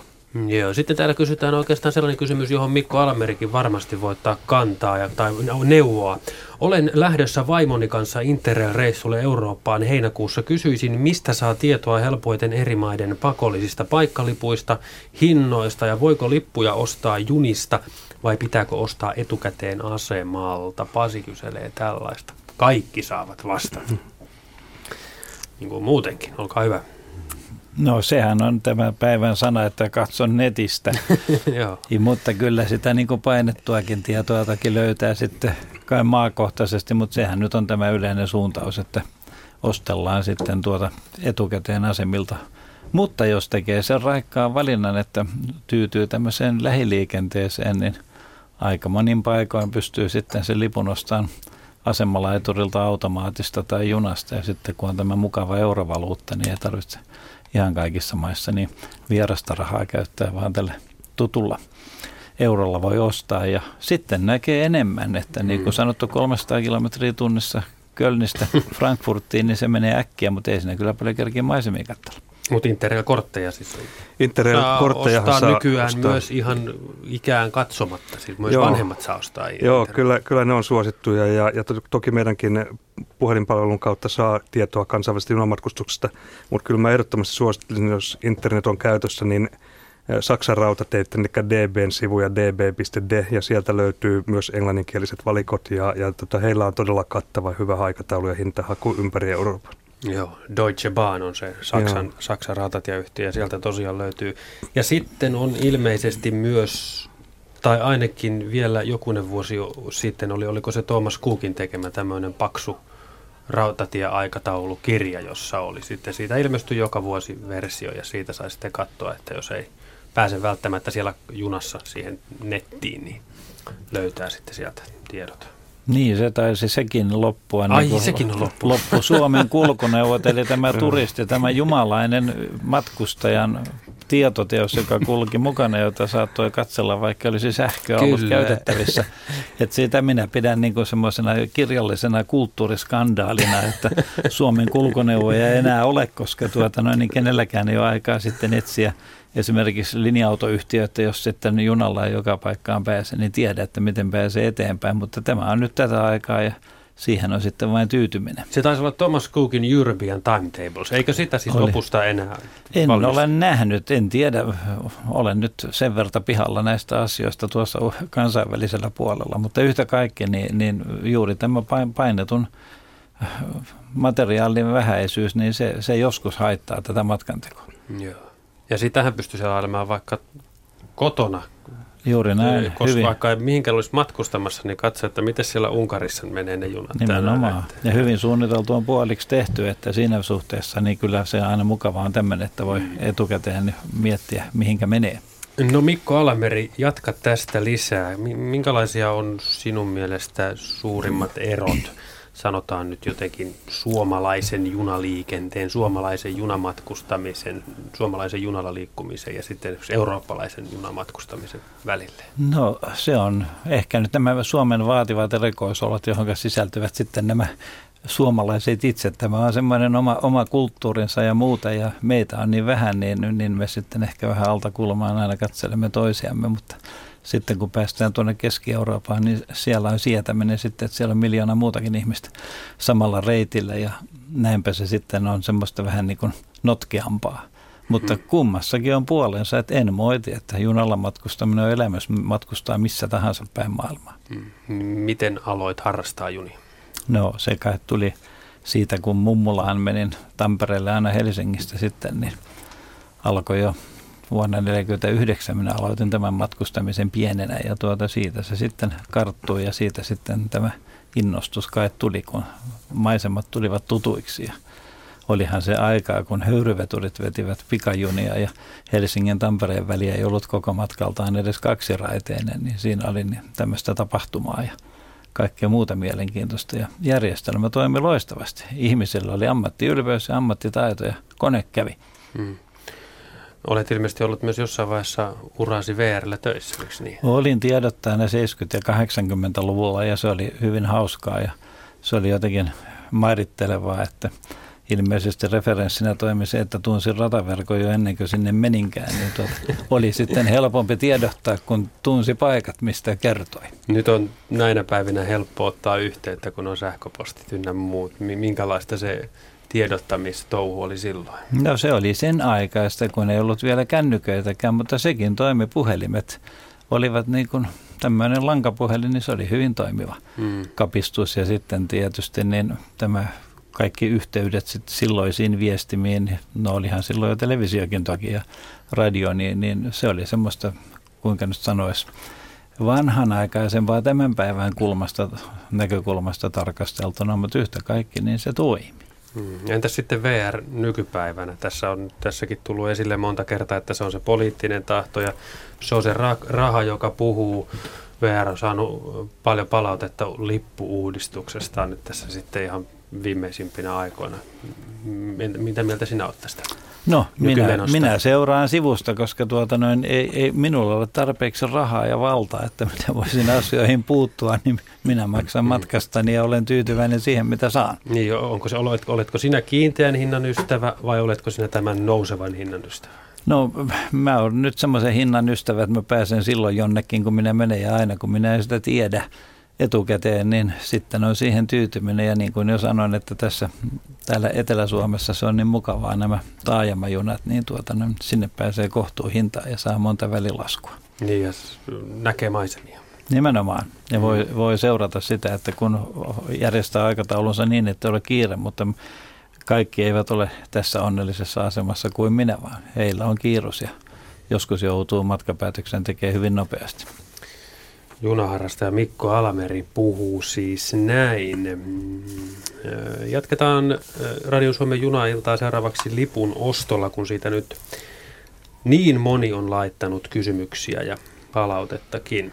Miksi netin kautta lippua ostettaessa ja paikkaa valittaessa puolet paikoista on mukaan varattu – joka ei junaan astuessaan kuitenkaan pidä paikkaansa. Niin sanotut varatut paikat ovat poikkeuksetta toiseen suuntaan istuville. Tarkoittaako tämä sitä, että netin kautta asioiva ja ostava matkustaja ei, saa, ei saisi matkustaa kasvot eteenpäin? Muutin naaman sanoiksi kasvot. Olen no, pahoillani, niin. Tämähän on suhteellisen uusi palvelu, eli tänä päivänä tosiaan netistä voi valita itse istumapaikan sieltä vaunusta ja, ja tota, niitä kaikkia paikkoja ei todellakaan ole avattu sinne nettiin valittavaksi, koska on haluttu säilyttää mahdollisuus, että kun tulee vielä ryhmiä 5 tai 10 tai 20 hengen seuroita, niin heillekin löytyisi lähekkäiset paikat. Mutta tähän on, on tulossa muutosta, että me ollaan avaamassa nyt entistä enemmän niitä paikkoja kyllä vapaaseen myyntiin ihan lähiaikoina. Tota havaintoa mulla ei ole, että tämä asia täytyy tutkia, että onko, onko näin käynyt, että siellä olisi enemmän paikkoja toiseen suuntaan kuin toiseen suuntaan, mutta sekin, sekin tota, tuntuu vähän uskomattomalta, koska siellä vaunussa puolet paikoista on, on aina naama menosuuntaan ja, ja aina ei voi tietää edes kuinka päin se vaunusta junassa on, että kyllä niitä tasapuolisesti pyritään sinne laittamaan, mutta tarkistetaanpa tämä asia. Kysytäänpäs muuten kaikilta, kaikilta tätä asiaa. Harri Ylävillama, voit aloittaa. Matkustatko kun kasvot mihin suuntaan mieluummin? Äh, ei ole väliä, mutta molemmille. ei, ei tule mitään sellaista huonovointisuutta, Entäs sitten Ari, Ari Vanhanen, mitä sinulla on? Kyllä, mä oon melkein useimmin selkämenosuuntaan ainakin omalla Aha. vakiopaikalla, niin kuin joka päivä junaa käytän. Vakiopaikka oikein? Kyllä, siitä tulee samalle paikalle menty. Niin. Mikko Alameri, entäs sinulla? Pyrin matkustamaan kasvot menosuuntaan ja vasemmalla puolella, koska silloin näkee kaksiraiteisella rautatiellä vastaan tulevan liikenteen. Mutta sitten kun istuu takaperin, niin sittenhän se on niin kuin elämässä muutenkin. Elämähän on niin kuin istuisi junassa takaperin, näkee mistä tulee, mutta ei tiedä minne on menossa. No niin se kyllä tosiaan on, ja varsinkin jos Kouvolasta junaan menee, niin silloin pitää olla tarkkana, että mihin, jos haluaa istua oikein päin, niin mihin, mi, miten päin sitten istuu. Öö, milloin VR alkaa kuljettaa matkalaukut niin kuin lentokoneella matkustattaessa? Laukkuajoissa asemalle tarra kylkeä ja ruumaa ja sitten pääteasemalla pois. Eli ei sitten niin, että raahataan se sinne sisään ja hyvällä tuurilla se on jonkun, jonkun harteilla sitten siellä, jos jotain sattuukin. Mitäs tähän on? No näinhän hyvin pitkään oli, että itse asiassa tässä vajaa kymmenkunta vuotta sitten tämä kirjattu matkatavarapalvelu loppui, eli siihen asti asemilla oli mahdollisuus jättää matkata, matkalaukkunsa kuormattavaksi ja, ja se sitten sai hakea asemalta määrän päässä, mutta tässä niin kuin monessa muussakin asiassa ajat on muuttunut ja, ja tätä palvelua käytettiin vuosi vuodelta vähemmän ja, ja tässä sitten se lopettaa sen takia, että käyttäjiä todella oli, oli niin vähän, että ei enää tämmöistä palvelua voitu tarjota. Eli se oli niin päin, että ensin se oli, mutta sitä käytettiin vähän ja nyt on siirrytty sitten tähän. Juuri näin. Minä olen kokonaan unohtanut Kalle Puhalaisen tuonne puhelinlinjalle. Hyväten aika sentään. Kalle, oletko vielä siellä? Kyllä, minä olen No niin, kiitos kun jaksoit odottaa ja olen pahoilla. Niin nyt sinun vuorosi, ole hyvä. VR äh, ja ratahallinto, liikennevirasto on pilkottu moneen toimijaan. Olen viime talven aikana muutaman kerran huolestuneena yrittänyt saada parannettua kunnossapitoa Turun rautatieaseman pohjoisen, anteeksi, satamanpuoleisen pään maksullisella parkkipaikalla, jonne tyypillisesti Helsinkiin päiväksi työmatkalle menevät eh, matkustajat jättävät autonsa. Eh, tuon parkkipaikan eh, sinne menevä liikenneväylä ja koko parkkipaikkakin oli talvella aurausten aikaan erittäin kuoppainen ja jopa niin suurilla kuopilla, että autot varmaankin siinä vaurioituivat. Nyt talven mentyä sinne menevä ajoväylä, siinä on muutama oikein iso kuoppa. Olen yrittänyt ottaa yhteyttä VRään, pesevät kätensä, ei kuulu meille. Liikennevirasto saatuaan paikan selville, pesi kätensä, ei kuulu meille, on sinne johtava liikenneväylä. Pahimmassa tapauksessa liikenneväylä saattaa olla erään taloyhtiön alueella, ja helppo ratkaisu tietenkin siihen valitettavasti olisi sulkea tuo väylä, joka sitten aiheuttaisi vaaratilanteita, kun ainoa muu ilmeisesti virallinen reitti on Turun rautatieaseman satamanpuoleisesta päästä junien tulo- ja lähtöaikaan matkustajien kansoittama ja koko äh, radan äh, rautatieaseman etupiha menisi liikenteeltään tällöin sekaisin. Toisin sanoen tämä on vain yksi esimerkki siitä, että rautatieliikenteen alueella on paljon toimijoita, jotka pahimmassa tapauksessa eivät eh, ota vastuuta eh, siitä palvelusta, mikä tässä tapauksessa on junaliikennettä käyttävien matkustajien pysäköinti. Tasan tarkkaan yksikään auto sillä pysäköintialueella ei pysäköi, ellei olisi VRn matkustaja. Minusta tämä asia kuuluu ehdottomasti VRn vastuulle siitä huolimatta, että joku muu toimija saattaisi vastata tämän pienen toimenpiteen korjaamisesta. No niin, mitäs tähän sanotaan? No, tämä liityntäpysäköinti on yksi erittäin hankala asia ja se varmasti vaatii paljon kehittämistä ja sitä paljon, paljon pyritäänkin kehittämään. Meillä on nytkin useita toimenpiteitä kyllä vireillä eri puolilla Suomea ja, ja se vaatii nimenomaan yhteistyötä VRn, liikenneviraston ja kuntien kesken, että soittaja on aivan, aivan oikeassa siinä asiassa. Ja, ja tota, ongelma on todellakin siinä, että näitä maa-alueita, joille pysäköintialueita on rakennettu, niin omistaa sekä VR, omistaa liikennevirasto ja sitten omistaa kaupungit. Ja kaikki näiden tahojen intressissä on kyllä järjestää tätä liityntäpysäköintiä. Ja, ja tässä todella tätä yhteistyötä vielä, vielä täytyy kehittää ja sitä tarvitaan lisää. Niin, Kalle. Halo. Kiitoksia. Joo. Vastaus on hyvä, mutta todellakin odottaisin nopeita toimia. Tässä tapauksessa, kuten totesin, pahin mahdollinen vaihtoehto on se, että tuo väylä, jota varmaan kymmeniä vuosia on sinne pysäköintipaikalle kuljettaessa menty, laitetaan kiinni. Juristina ymmärrän asian kyllä niin, että siihen tällaisella rasitetoimituksella – varmasti saadaan eh, tehtyä virallinen kulkuväylä ja sitten todellakin tämän eh, näiden parin kuopan, tällä hetkellä yli puolen metrin eh, läpimittainen reikä tiessä, yli 15 senttimetriä syvä, autojen, joilla on matalia spoilereita, tulee rikkoja ja siitä tulee aivan varmasti pahaa mieltä. Pahimmassa tapauksessa korvausvaatimuksia, jotka eivät auta sitä, että matkustajat olisivat tyytyväisiä matkustaessaan VRllä. VRn liikennepalvelut Helsinkiin meille, jotka siellä pendelöimme päivittäin viikon, viikon aikana, ovat erittäin hyviä, enkä missään tapauksessa halua vaihtaa matkustusmuotoa. Minusta on todella hyvä päästä Helsingin keskustaan, kävellä siitä 10 minuuttia virastoon, kokouksiin, työhön – tätä matkustusmuotoa en halua muuttaa, mutta todella haluaisin, että tästä kokonaisvaltaisesta palvelusta matkustajille vastaisi VR yhdessä yhteistyökumppaniensa kanssa. Selvä juttu. Kiitoksia Kalle soitosta ja hyvät illanjatkot sinne Turkuun. Kiitoksia, samoin teille. Kiitos, moi moi. Ja otetaan, vai oliko tähän vielä No tämä ilman muuta tämä Turun, Turun selvitetään, että tästä ei nyt käynyt ilmi eikä paikallistuntemus riitä siihen, onko tämä VR Joo. vai liikenneviraston alue, mutta, mutta luvataan parhaamme tehdä, että kuopat sieltä saadaan korjattua. No niin, se on hyvä, koska nimittäin tuo on juuri se, se hankala asia tässä, kun ei, ei paikallis, ei aina tiedä, että juuri, että minkälaisesta kohdasta on kyse, vaikka se siinä ansiokkaasti hyvin Kallen toimesta selitettiinkin. Reijo Keuruulta on sitten seuraava soittaja. Terve Reijo.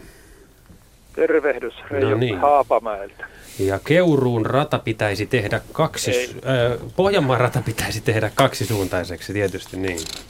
Ei, vaan Reijo Haapamäeltä ja on puhuttu Pohjanmaan rata Seinäjoki, Tam, Parkano, Tampere.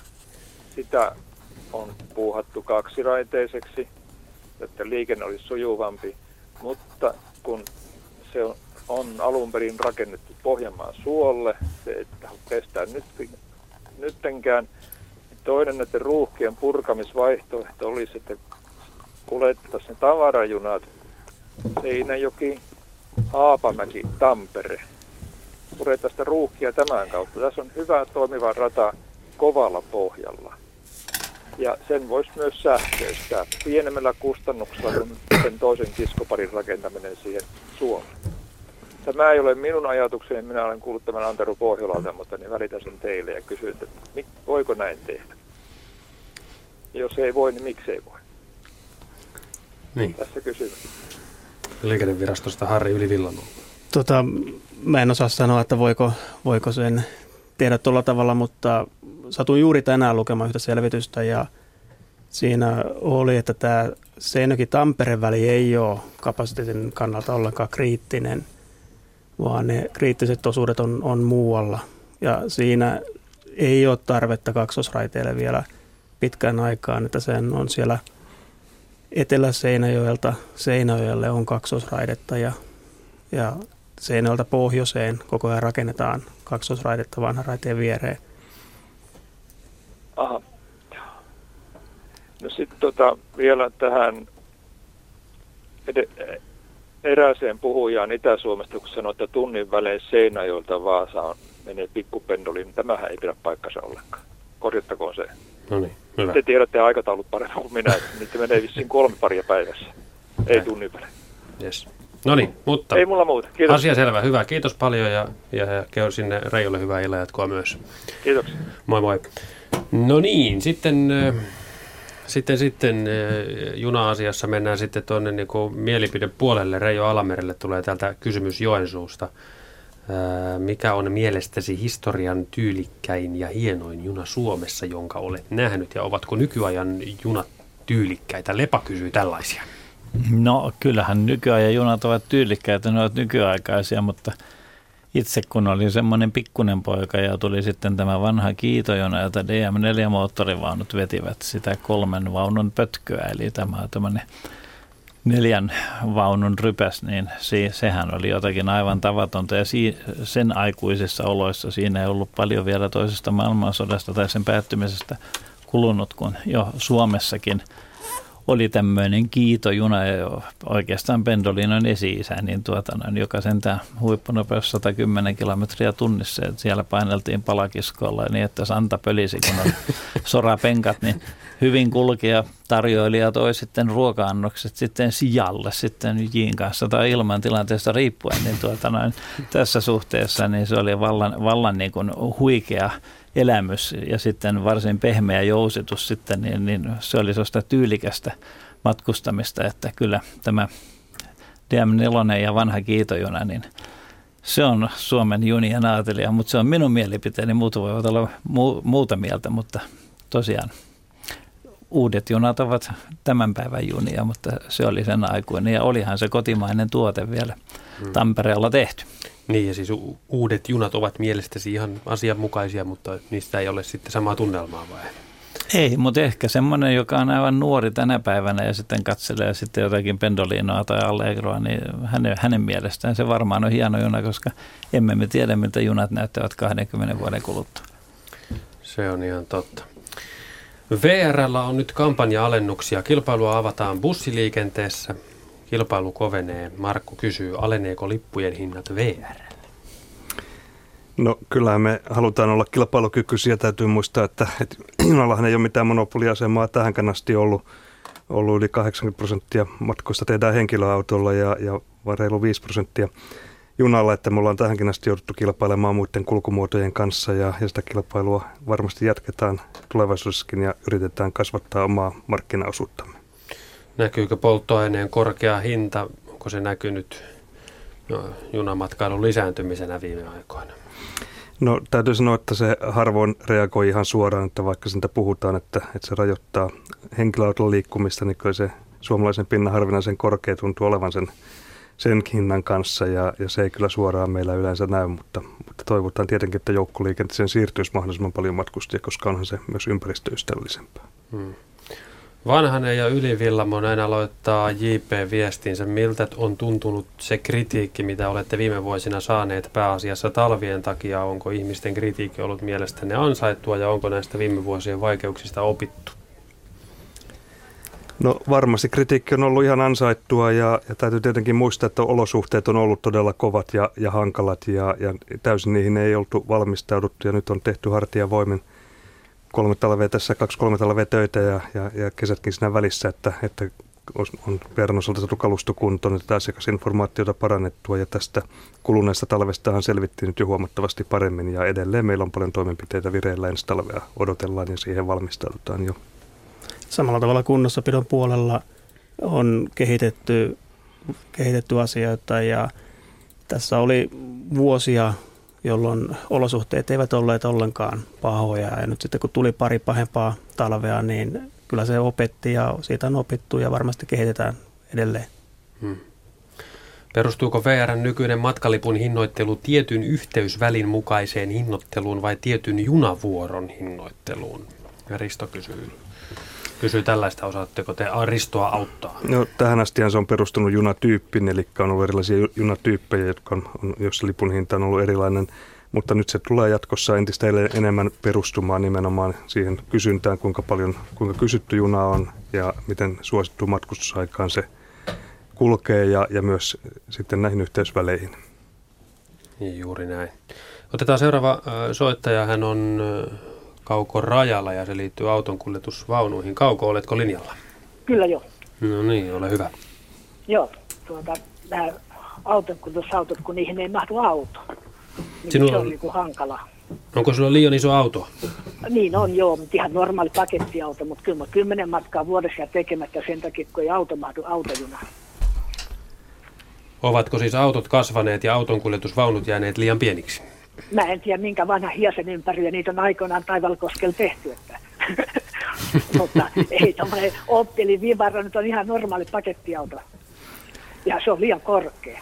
Se ei mahdu uuteen autoon ollenkaan, uuteen vaunuun. Vanha se mahtuu ainoastaan yläkertaan. Onko tätä Ari Vanhanen tätä ongelmaa enemmänkin? No tätä vaunun kokoa rajoittaa tietenkin ne sillat, minkä alta junan pitää mennä ja se ajolanka, joka sieltä ylhäältä ottaa vastaan ja myös sivusuunnassa on sitten omat rajoitteensa, että, että vaunun, vaunulla on tietyt mitat, jonka kokoinen se voi olla. Ja, ja näissä vanhoissa avovaunuissa, jossa yläkerta oli, oli auki, niin se tosiaan keskelle mahtuu pakettiauto, mutta näiden vaunujen ongelma taas on ollut sitten talvella se lumi ja se lumen tuiskuttaminen autojen päälle. Ja tästä uudesta vaunusta haluttiin tehdä kokonaan umpinainen, että tämä ongelma poistuu. Ja Samalla lähdettiin siitä, että kuitenkin suurin osa, suurin osa Suomen autokannasta on sellaista, joka sinne sopii, mutta valitettavasti on totta, että kaikki suurimmat pakettiautot ei sinne yläkertaan Kaikki, mahdu. se on ihan ei mitkään suuri pakettiauto. Vivar on ihan normaali pakettiauto. Joo, ja, mutta... ja tota, kyllä näitä huoltomiehiä, mitä minäkin tiedän, niin aika paljon on, kun ajaisi sillä mm. junalla. Ja, ja tota, se on niin kuin sitten laihelostu, että se on lumessa se auto, Joo. että se ei ollenkaan. Me joudun ajamaan. Joo, edelleenhän meillä on liikenteessä näitä avonaisia vaunuja. Joo, mä varmaan, vuonna, että... onko mä saanut mä joku 15 matkaa vuodesta, niin onko mä nyt päässyt neljä kertaa. Ja mä olisin halunnut Rovaniemelle, niin mut jätetään Ouluun. Mä oon kerran päässyt Rovaniemelle. Joo, tässä kuitenkin tätä maksimikapasiteettia haettiin tämän vaunusuunnittelussa, että suurin osa automalleista niin, niin, niin mahtuu, niitä mahtuu mahdollisimman paljon, että voidaan mahdollisimman monelle kuitenkin tarjota joo, tämä. Joo. Mutta joo. pakettiautoilijoita tämä ei valitettavasti aina palvele. Ja niitä kyllä aika paljon olisi huoltomiehiä, jotka kulkee tuota, mm. minäkin tiedän paljon. Asuntoautot ei mahdu ollenkaan niin. Niin, mitä sanoit Kauko, että noin kymmenen matkaa jäisi vuodessa, jäisi vuodessa tekemättä tämän Jää, vuoksi joo, sitten, joo. ja sitten se pitää mennä tien päällä. Niin täytyy, joo, se on tosi vihreitä hommaa. Minkälaisia matkoja sinulta sinä taitat Helsinki, Oulu, Helsinki, Rovaniemi. Okei, eli aika pitkiä, pitkiä siivuja jo. No en mä lyhkäisiä lähde, kun pitkit. Se on kiva mennä, nytkin mä lähden ensi viikon vaihteessa, niin sunnuntai-yönä ajasin Ouluun, jos mä mahtuisi auto, mutta en mä vielä kysynyt mahtuuko. No niin, eli... Mut, mutta saa syödä nukkua siinä ja sitten toi saamulla alkaa duunit, mutta kun ajaa sinne, niin pitää mennä nukkuun ylös ja Silmät ristissä, niin. Niin, niin että siinä niin kuin kahta kautta niin kuin, niin kuin menettää. Yeah. Eikä se paljosta voi olla kiinni. Miten paljon sinne muuten mahtuu? Miten, miten korkea auto? Sinne mahtuu 12 autoa tämmöisen uuden auton kuljetusvaunun. Ja nyt, Mikä se on se maksimikorkeus? No, näissä pakettiautoissa se yleensä ei jää sinne korkeudesta kiinni, vaan siitä, että ne ovet ei mahdu aukeamaan siellä yläkerrassa, koska tota, se yläkerta on, on niissä se korkeampi. Ja, ja, ja tota, se, se, on se ongelma, että se tausta ei pääse ulos. Joo, ja sitä kafeen leveyttä rajoittaa nimenomaan tämä aukeantilan ulottuma, mikä, mikä, mikä sen vaunun ulkopuolella pitää jättää niin, no, sen vanhassa vaunussa niin ei saa ovi auki ja alakerrassa. Mutta se, sitten, miten se on voitu sitten, jos se mahtuu, mahtuu vanhassa vaunussa ovet auki, niin, mutta uudessa ei mahdu. No siellä uuden vaunun yläkerrassa nimenomaan se viistokatto, joka, joka, joka kapenee sinne ylös kohti, niin, niin se on se, mikä rajoittaa sitä oven aukeamista. No se, niin kuin,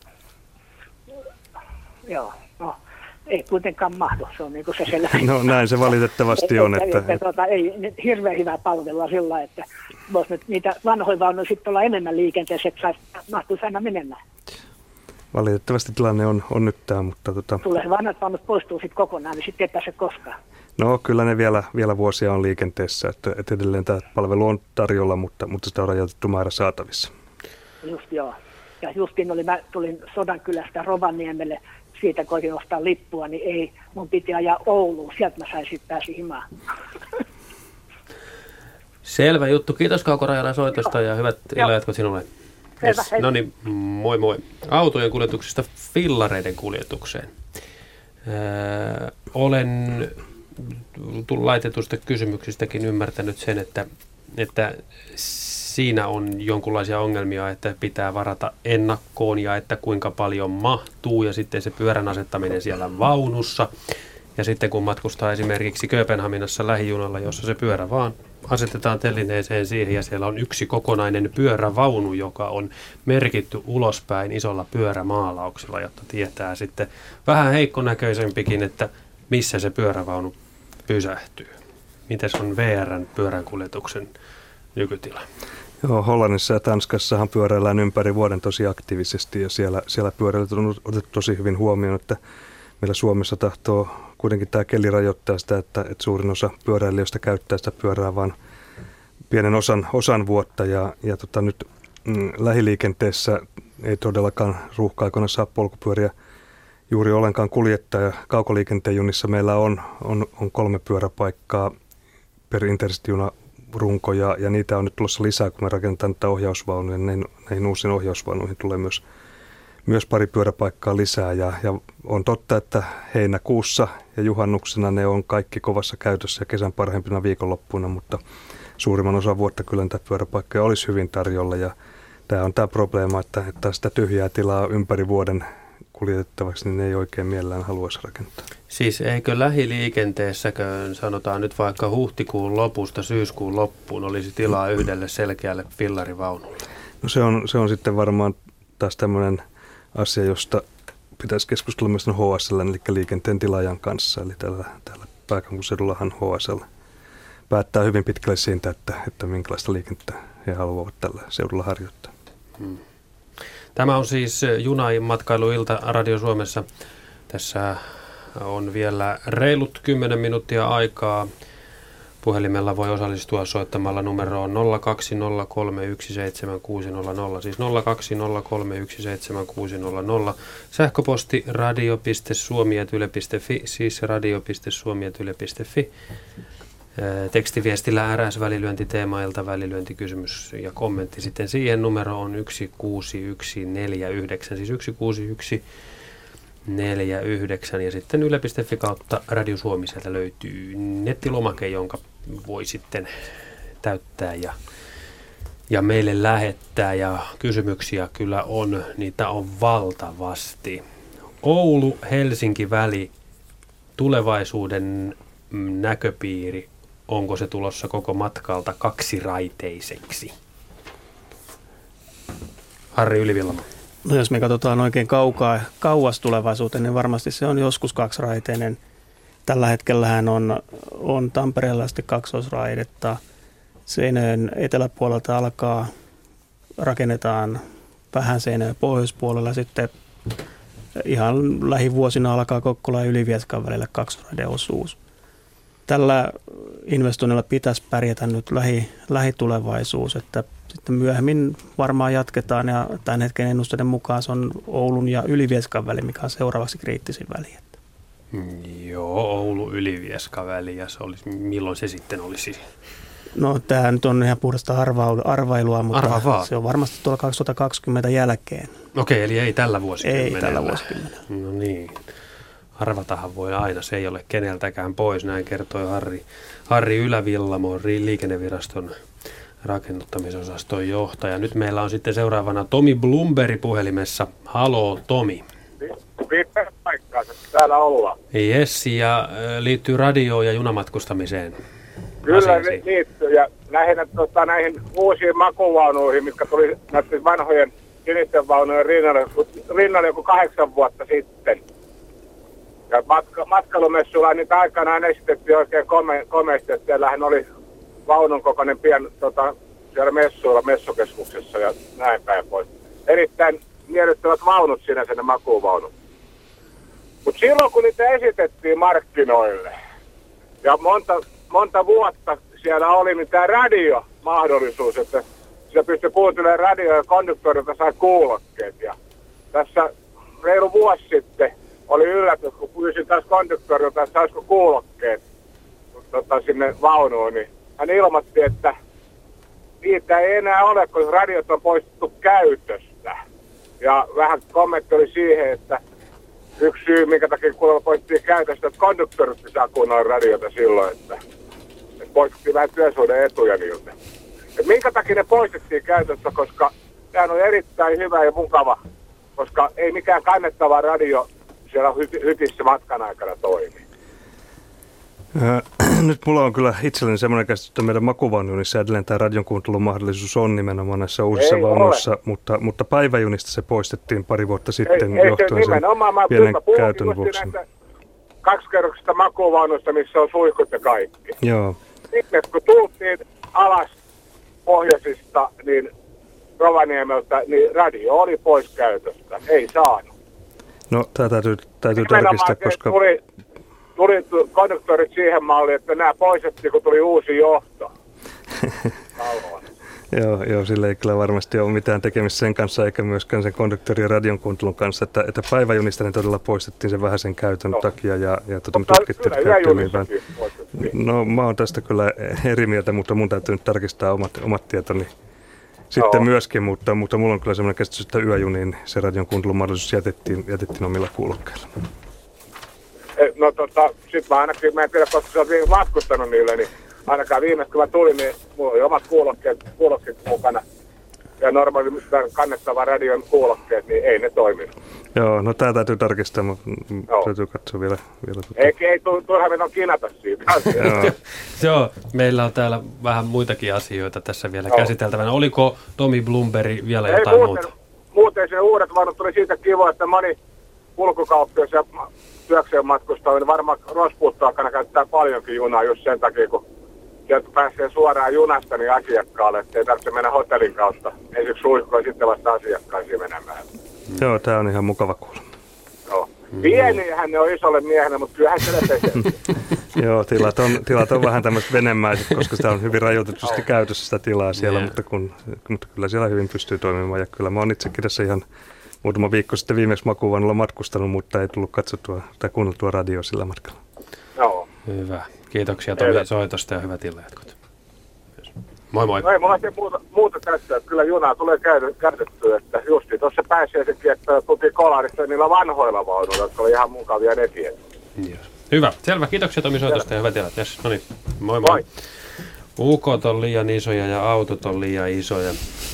Tai sitten vaunut ja muut, muut paikat on liian pieniä. Jussi laittaa viestin, että Thomas Cookin juna-aikataulua julkaistaan kuulemma edelleen. Thomas Cook European Timetablesista löytyy esimerkiksi eh, Wikipedia-artikkeli Jussi laittaman linkin mukaan. Ismo Harjavallesta toivottaa Alameren Mikolle hyviä eläkepäiviä ja kysyy, että miten VR palvelee asiakkaita, joilla ei ole sirullista maksukorttia tietokonetta käytettävissään eikä älypuhelinta. Joutuuko silloin maksamaan lisämaksun, kun lipun ostaa konnarilta junassa?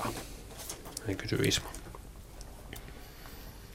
No näinhän se, anteeksi, näinhän se taitaa olla, mutta Ari varmaan niin kuin kertoo sen maksumenettelyn ihan täsmällisesti. No, näitä lipun hankintakanaviahan on nyt itse asiassa todella paljon, eli, eli on meillä edelleen kuitenkin aika lailla kattava asemaverkko Suomessa.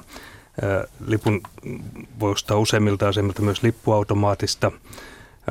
Sen voi tilata puhelimitse meidän, meidän asiakaspalvelukeskuksesta, jolloin se voidaan, voidaan toimittaa matkapuhelimeen tai se voi, voi saada vaikka kirjeenä kotiin tai se voi sitten tulostaa, tulostaa tota, lippuautomaatista. Silloin se maksetaan sitä puhelimessa ilmoittamalla luottokortin numero ja edelleen sen jun, lipun voi ostaa junasta ja, ja silloin jos nousee kyytin semmoiselta paikalta, missä ei mitään lipunostomahdollisuutta ole ollut, niin silloin tätä, tätä lisämaksukaan ei, ei peritä. Ja sitten edelleen vielä yksi kanavahan on noin rauta ärkioskit, joista lipu voi myös ostaa, kun soittaa etukäteen tänne meidän puhelinpalveluun ja, ja sitten käy hakemassa ärkioskilta. Ja niitä on yli 700 Suomessa, että kyllä, kyllä keinoja hankkia lippu on todella paljon.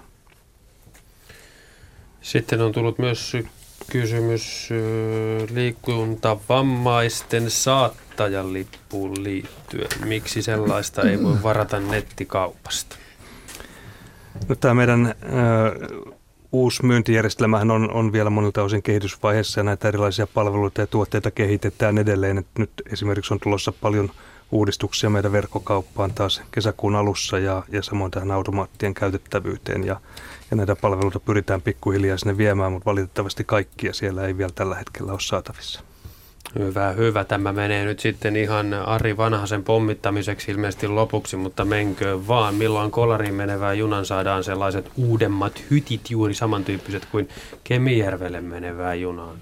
Kysyy Pasi Kolarista. No, tällä hetkellä meillä on 40 näitä uusia kaksikerroksisia makuvaunuja käytössä ja ne on tällä hetkellä kaikki tuossa Helsinki-Rovaniemi ja Helsinki-Kemijärvi välillä, eli päivittäiset kaksi yöjunaa on, on kokonaan näitä uusia vaunuja. Ja nyt elokuussa me tähän, tähän reittiin lisätään Turku, eli Turusta tulee lähtemään myös elokuusta alkaen Rovaniemelle ja Kemijärvelle uusia vaunuja, mutta, mutta tämä kolarireitti on vielä paitsi ja, ja yksi syy on se, että kolarirata on sähköistämätön ja sitten että näitä vaunuja ei ole vielä riittävästi. Mutta tota, harkinnassa on kyllä se kolarinkin tarjonnan parantaminen. Entä se sähköistäminen? Pelkästään matkustajaliikenteen takia tuskin sähköistä. Mikäli kaivostoiminta lähtee käyntiin, niin silloin se asia nousee uudestaan keskusteluun. Niin, eli siis että tämmöinen yritystoiminta, jos siellä on tarpeeksi voimakasta, niin siinä tapauksessa ilmeisesti. Nimenomaan siinä tapauksessa, että siellä tulee riittävästi liikennettä, että se kannattaa se sähköistäminen. Hmm. Joo, kollarin liikenteen ongelma on tämä hyvin voimakas sesonkin painotteisuus, että siellä on, on muutamia viikonloppuja ja sesonkeja viikkoja vuodessa, jotka, jolloin myytäisiin paikkoja vaikka kuinka paljon, mutta sitten sit suuri osa vuodesta on, on hiljaisempaa. Juna Leidi kysyy, Keravalla asuu ja tahtoisi tietää milloin Keravalta Nikkilään sitten ja siitä jopa sitten ihan Porvooseen ja edelleen itään tulee junalinja. Siitä on paljon puhuttu, mutta milloin se muutetaan sanoista teoiksi? Siitä, Juna Lady. Kyllähän, kyllähän tämä on suunnitelmissa tosiaan ollut ja siitä on paljon puhuttu, mutta tällä hetkellä en, en pysty antamaan mitään lupausta, että ei, ei ainakaan ihan lähiaikojen suunnitelmissa kyllä ole. Se vaatisi investointeja rataa, siellä on, pitäisi tehdä uusia asemia ja valitettavasti väestöpohja tällä hetkellä ei tuo sinne ilmeisesti riittävästi asiakkaita, että se kannattaa.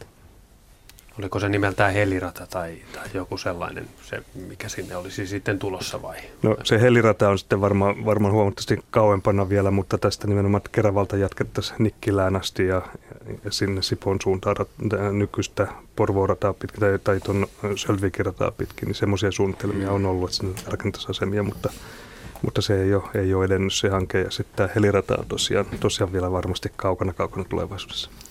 Tämä on ollut Radio Suomen junamatkailuilta ja paljon meillä on jäänyt kysymyksiä käsittelemättä valitettavasti, koska aika on ollut tähän vain puolitoista tuntia. Liikenneviraston rakennuttamisosaston johtaja Harri Ylivillamo on ollut vieraana, VRn kaukoliikennejohtaja Ari Vanhanen on ollut vieraana ja sitten kokenut rautatieharrastaja Resinaleiden toimittaja ja Suomen rautatiehistoriallisen seura perustaja jäsen Mikko Alameri on ollut myös täällä paikalla. Juhannusjuna menee Helsingistä Rovaniemelle. Se on suoraa lähetystä sekä televisioon, radioon että nettiin sekä, Suomen lisäksi, sekä Suomeen että myös ulkomaille. Ö, ajattelitteko te jollain lailla sitä, sitä seurata juhannuksena vai oletteko muissa hommissa? Varmaan varmasti joutuu seuraamaan sen verran, että meidän pitäisi välittömästi junan jälkeen aloittaa merkittäviä isoja ratatöitä kyseisellä osuudella. Ahaa, te, te odotatte, että juna menee, menee ju, Juna menee pois alta. Okei. Okay. Entäs seuraavat reissut? Mikko Alameri, tässä on vielä vajaa minuutti aikaa ja ensi viikolla eläkkeelle. Mihin suuntautuu seuraava junamatka? Ja kun tietäisi pitää arpoa. Kiitoksia Mikko, että pääsit käymään. Entä Sari Vanhanen, mihin sinun seuraava junakyyti vielä osaatko sanoa? No kyllä mä päivittäin kuljen työmatkat junalla tässä Kirkkonommen ja Helsingin väliä ja välillä Karjan ja Helsingin väliä. Että kyllä käytän päivittäin junaa. Entäs sitten vielä meidän vieras Harri Ylivillamo, miten sinulla? No tästä puolen tunnin päästä Keravalle, Keravalle kotiin. Että. Hyvä. Teillä on lyhyt matka tuosta sitten Pasilan asemalle. Kiitoksia kaikki, että pääsitte vieraaksi. Tämä oli siis Radio Suomen äh, junamatkailuilta. Ja se on sellainen juttu, että kello tulee seuraavaksi 20. Radio Suomessa vuorossa on Yle Uutiset ja sitten tulossa 20.07 alkaen Euroopan taivaan alla.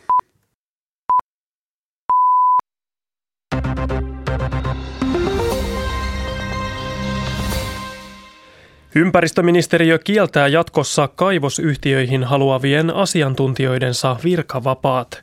Ministeriön kansliapäällikön Hannele Pokan mukaan asiasta on sovittu sisäisesti ja jatkossa kaivosyritykseen siirtyvän virkamiehen on erottava valtion palveluksesta. Tähän asti lupa- tai valvontaviranomainen on voinut joissakin tapauksissa siirtyä kaivosyhtiön palvelukseen ja palata takaisin valtion virkaan. Liikehdintä on herättänyt kansalaisten keskuudessa huolta puolueettomuudesta. Ympäristöministeriön kansliapäällikkö Hannele Pokka. Ihmiset hän kokevat, että jos sama virkamies on siellä viranomaispuolella ja sitten on toimialasivuvassa yrityksessä, että tämä, tämä läpinäkyvyys nyt häiriintyy ja se toiminta ehkä ei olekaan puolueetonta ja ja, ja objektiivista. Ja me ollaan nyt sitten linjattu kyllä omassa talossa, että emme, emme puolla näitä virkavapauksia juuri alaan liittyvään yritystoimintaan. Että nythän myöskin valtiovarainministeriö on tätä yleisestikin linjaamassa valtionhallinnossa, että miten pitää suhtautua näihin virkavapauksiin, jotka liittyvät jotenkin siihen alan, alan toimintaan. Ammattiliitto Proon puheenjohtajaa Antti Rinnettä on esitetty SDPn varapuheenjohtajaksi. Rinne on ehdolla virkaan huomisessa henkilövaalissa. Muut varapuheenjohtajaehdokkaat ovat kansanedustaja Antti Lindman ja viestintäministeri Krista Kiuru. Puheenjohtajana jatkaa valtiovarainministeri Jutta Urpilainen. SDPn uudeksi puoluesihteeriksi on nousemassa SAKn viestintäpäällikkö Reijo Paananen. Puoluesihteerin paikkaa tavoittelee viisi ehdokasta. SDPn kolmipäiväinen puoluekokous alkoi torstaina Helsingissä. Jemenin armeija on jatkanut hyökkäystään Al-Qaida-kapinallisia vastaan maan eteläosissa. Armeijan edustajien mukaan päivän taisteluissa on kuollut yli 30 kapinallista Jarin kaupungin lähistöllä. Uhrien joukossa kerrotaan ollen myös ulkomaalaisia kapinallisia. Jemenin armeija on Yhdysvaltojen tukemana hyökännyt viime päivinä voimakkaasti Al-Qaida-taistelijoita vastaan. Maanantaina Al-Qaidan sotilasparatiharjoituksiin tekemässä pommiiskussa kuoli lähes sata ihmistä pääkaupungissa Sanassa. Ruotsissa halutaan tiukentaa otteita pakkoavioliittoja vastaan. Hallituksen selvitysmies esittää, että avioliittoon pakottamisesta voitaisiin törkeissä tapauksissa määrätä kahden vuoden vankeusrangaistus. Ehdotonta kieltoa esitetään myös alaikäisten avioliitoille. Pakkoavioliittojen määrää Ruotsissa ei tiedetä, mutta ilmeisesti ongelma on suuri, erityisesti joissakin maahanmuuttajaryhmissä.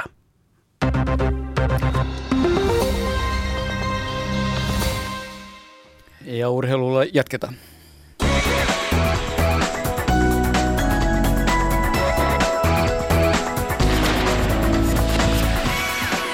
Otetaan tällä kanavalla nopeasti kolmen minuuttiin urheilun päällimmäiset ja kysellään sitten Talista Helsingistä Pitäjänmäeltä, että miten se Skussin Euroopan mestaruuskilpailu on, oli tuomiselta sujunut, kun oli tarkoitus päästä neljän joukkoon. Paikalla on Riku Salminen. No se meni juuri niin kuin sanoit Jarmo, tavoitteet täyttyvät sieltä tuolta osin. Eli oli Tuominen Suomen äh, ykkös pelaaja jo monen vuoden ajan. Selvitti tiensä tosiaan näissä koti-EM-kisoissa välieriin asti oli ka, Tuominen kaatoi puolivälierissä ranskalaisen Julien Balbon suoraan erin 3-0 erät 11-7, 11-9 ja 11-7, joten neljän joukkoon ja mitaliotteluihin se on hieno saavutus kotikisoissa, kun muistaa, että ää, ainoastaan kerran on suomalaispelaaja pystynyt EM-kisoista mitalin nappaamaan. Se oli Olli Tuominen vuonna 2010, jolloin tuli pronssia. Ja sitten välierissä Tuominen kohtaa turnauksen ykkössijoitetun Saksan Simon Röfnerin.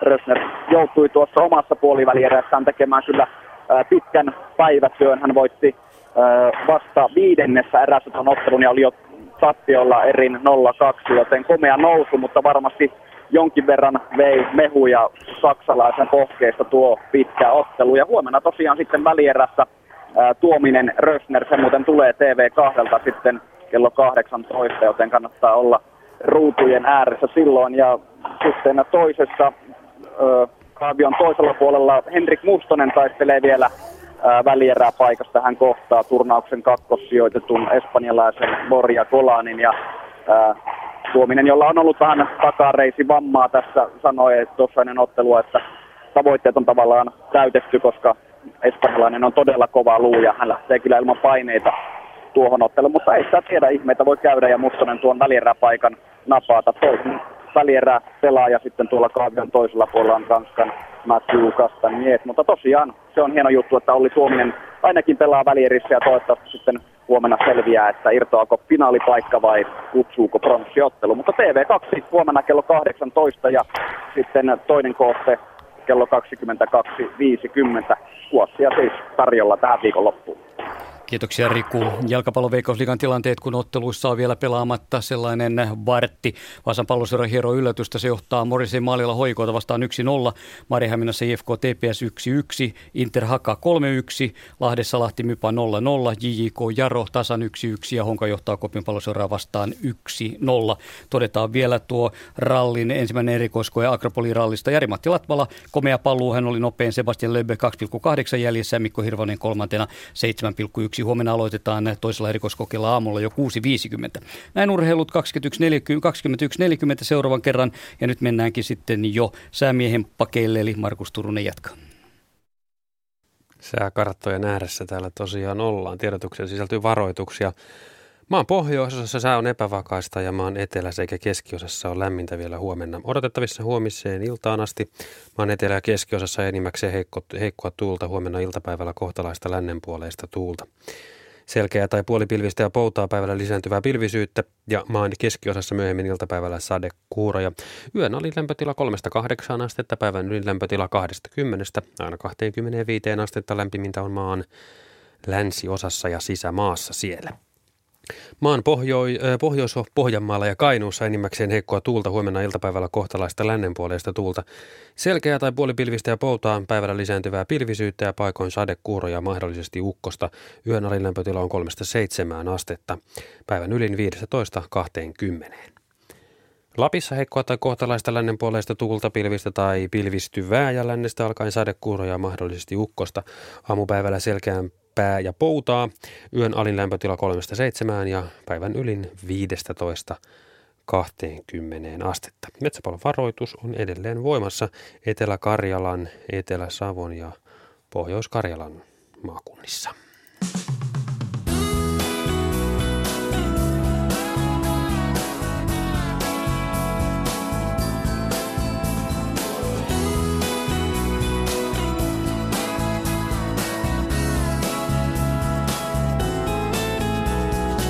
Yle, Radio Suomi.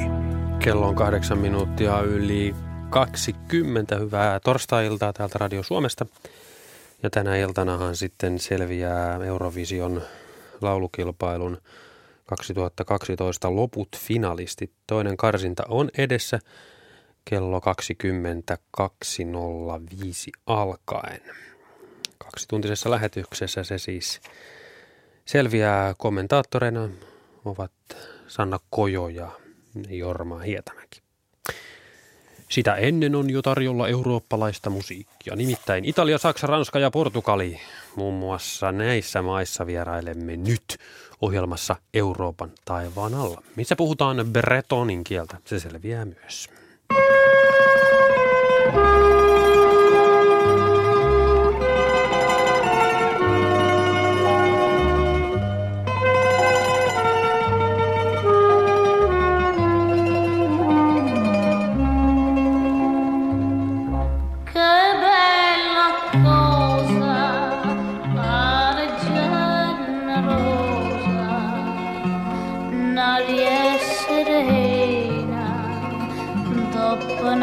same thing.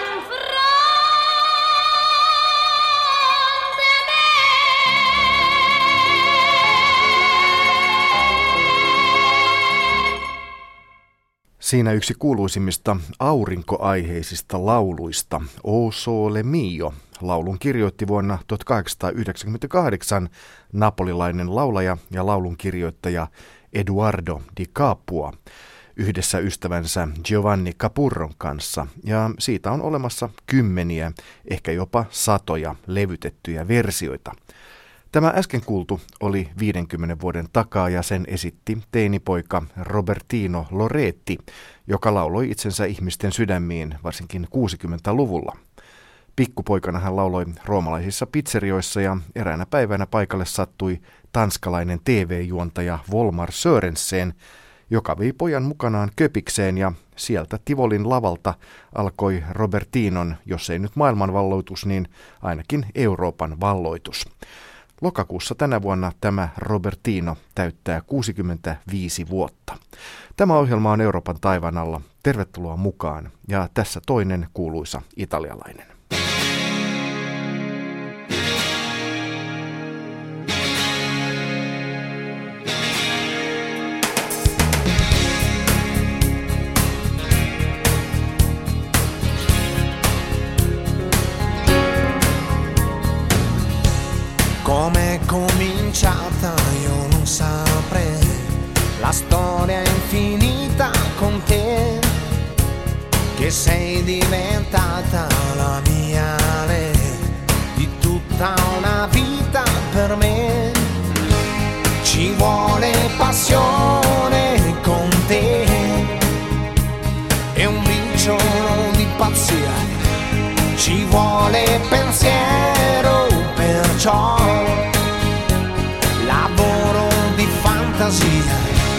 Ricordi la volta che ti cantai, fu subito brivido sì. Ti dico una cosa se non la sai, per me vale ancora così.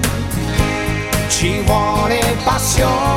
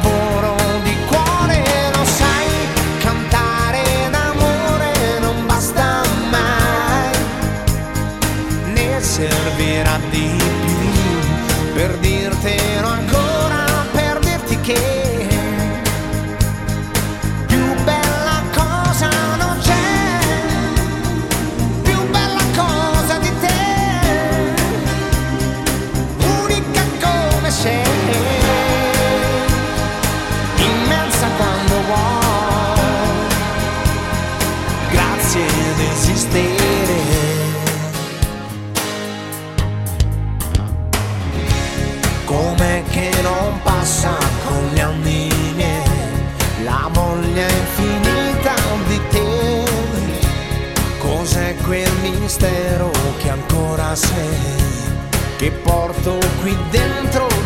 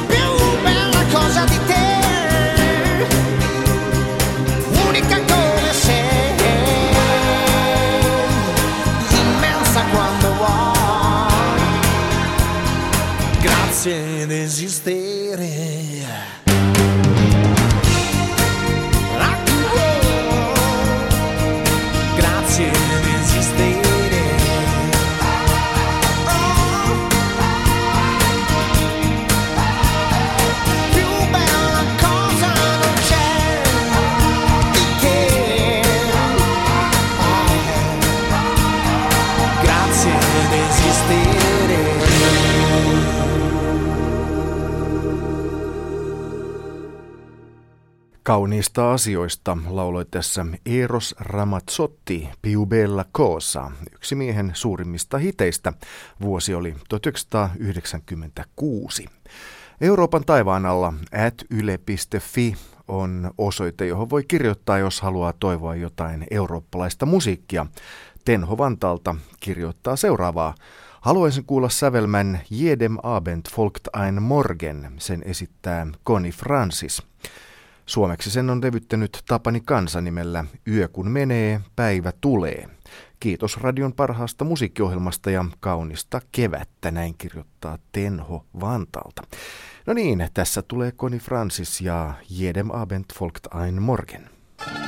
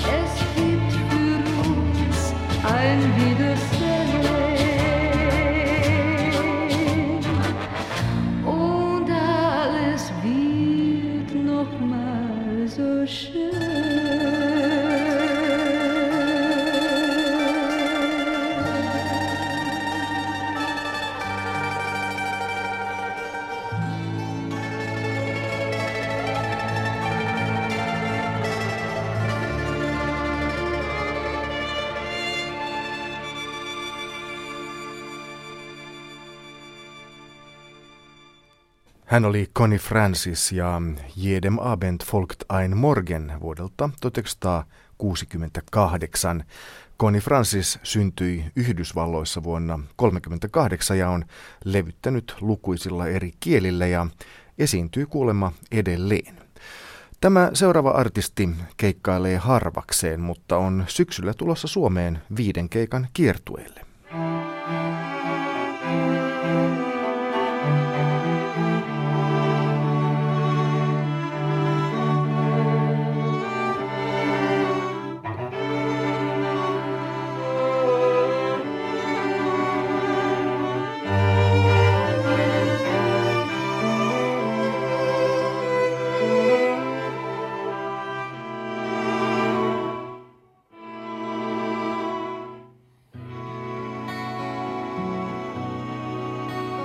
Jag vill ha dig min kära Säger det fult och lumpet. Jag vill ha dig min älskade Men med helt andra ord. Du tänder min kropp Du tänder min själ Och gör mig helt befriad från det som kallas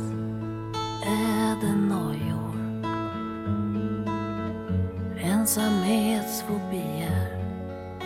Du gör mig hel. Mitt i kravens tid. Att lämna en för en annan är kanske egotrippat. Men att lämna sig själv för inget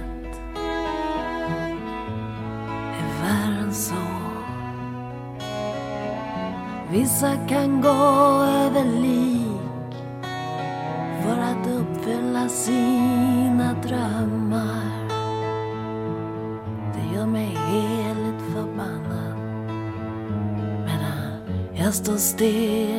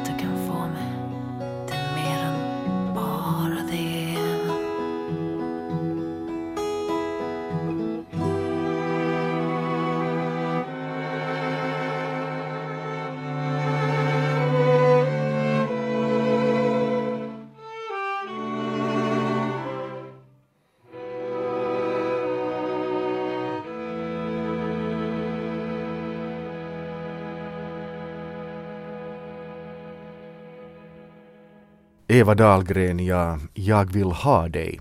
Levyltä Förväntan, joka ilmestyi vuonna 1981. Ja Eva Dahlgren esiintyi siis Suomessa lokakuussa. Turku, Lahti, Vaasa, Tampere ja Helsinki ovat ne kaupungit, joissa tämä rockmusiikin Greta Garbo laulaa. Eva Dahlgrenhan on naimisissa toisen Eevan kanssa, nimittäin korusuunnittelija Eva Atlingin kanssa. Ja Eva Atling aloitti valokuvamallina ja tanssijana 70-luvulla, perusti myöhemmin yhtyeen nimeltään X-Models. Ja tässä hänen kirjoittama laulu Två av oss. Laulusolistina siis Eva Atling. Det är någonting jag vill säga dig Det är mörkt nu. Och du har lagt dig. Och jag ligger här bredvid. Och jag vill att du ska se. Åh, hoppas du kan läsa mina tankar. Du, du undrar väl någon gång som jag Finns det någon annan som kan göra dig svag? Men vi är som ett pusselspel som passar med varsin del. Åh, hoppas du kan läsa mina tankar. Det finns bara en av mig och det är jag. Det finns bara en av dig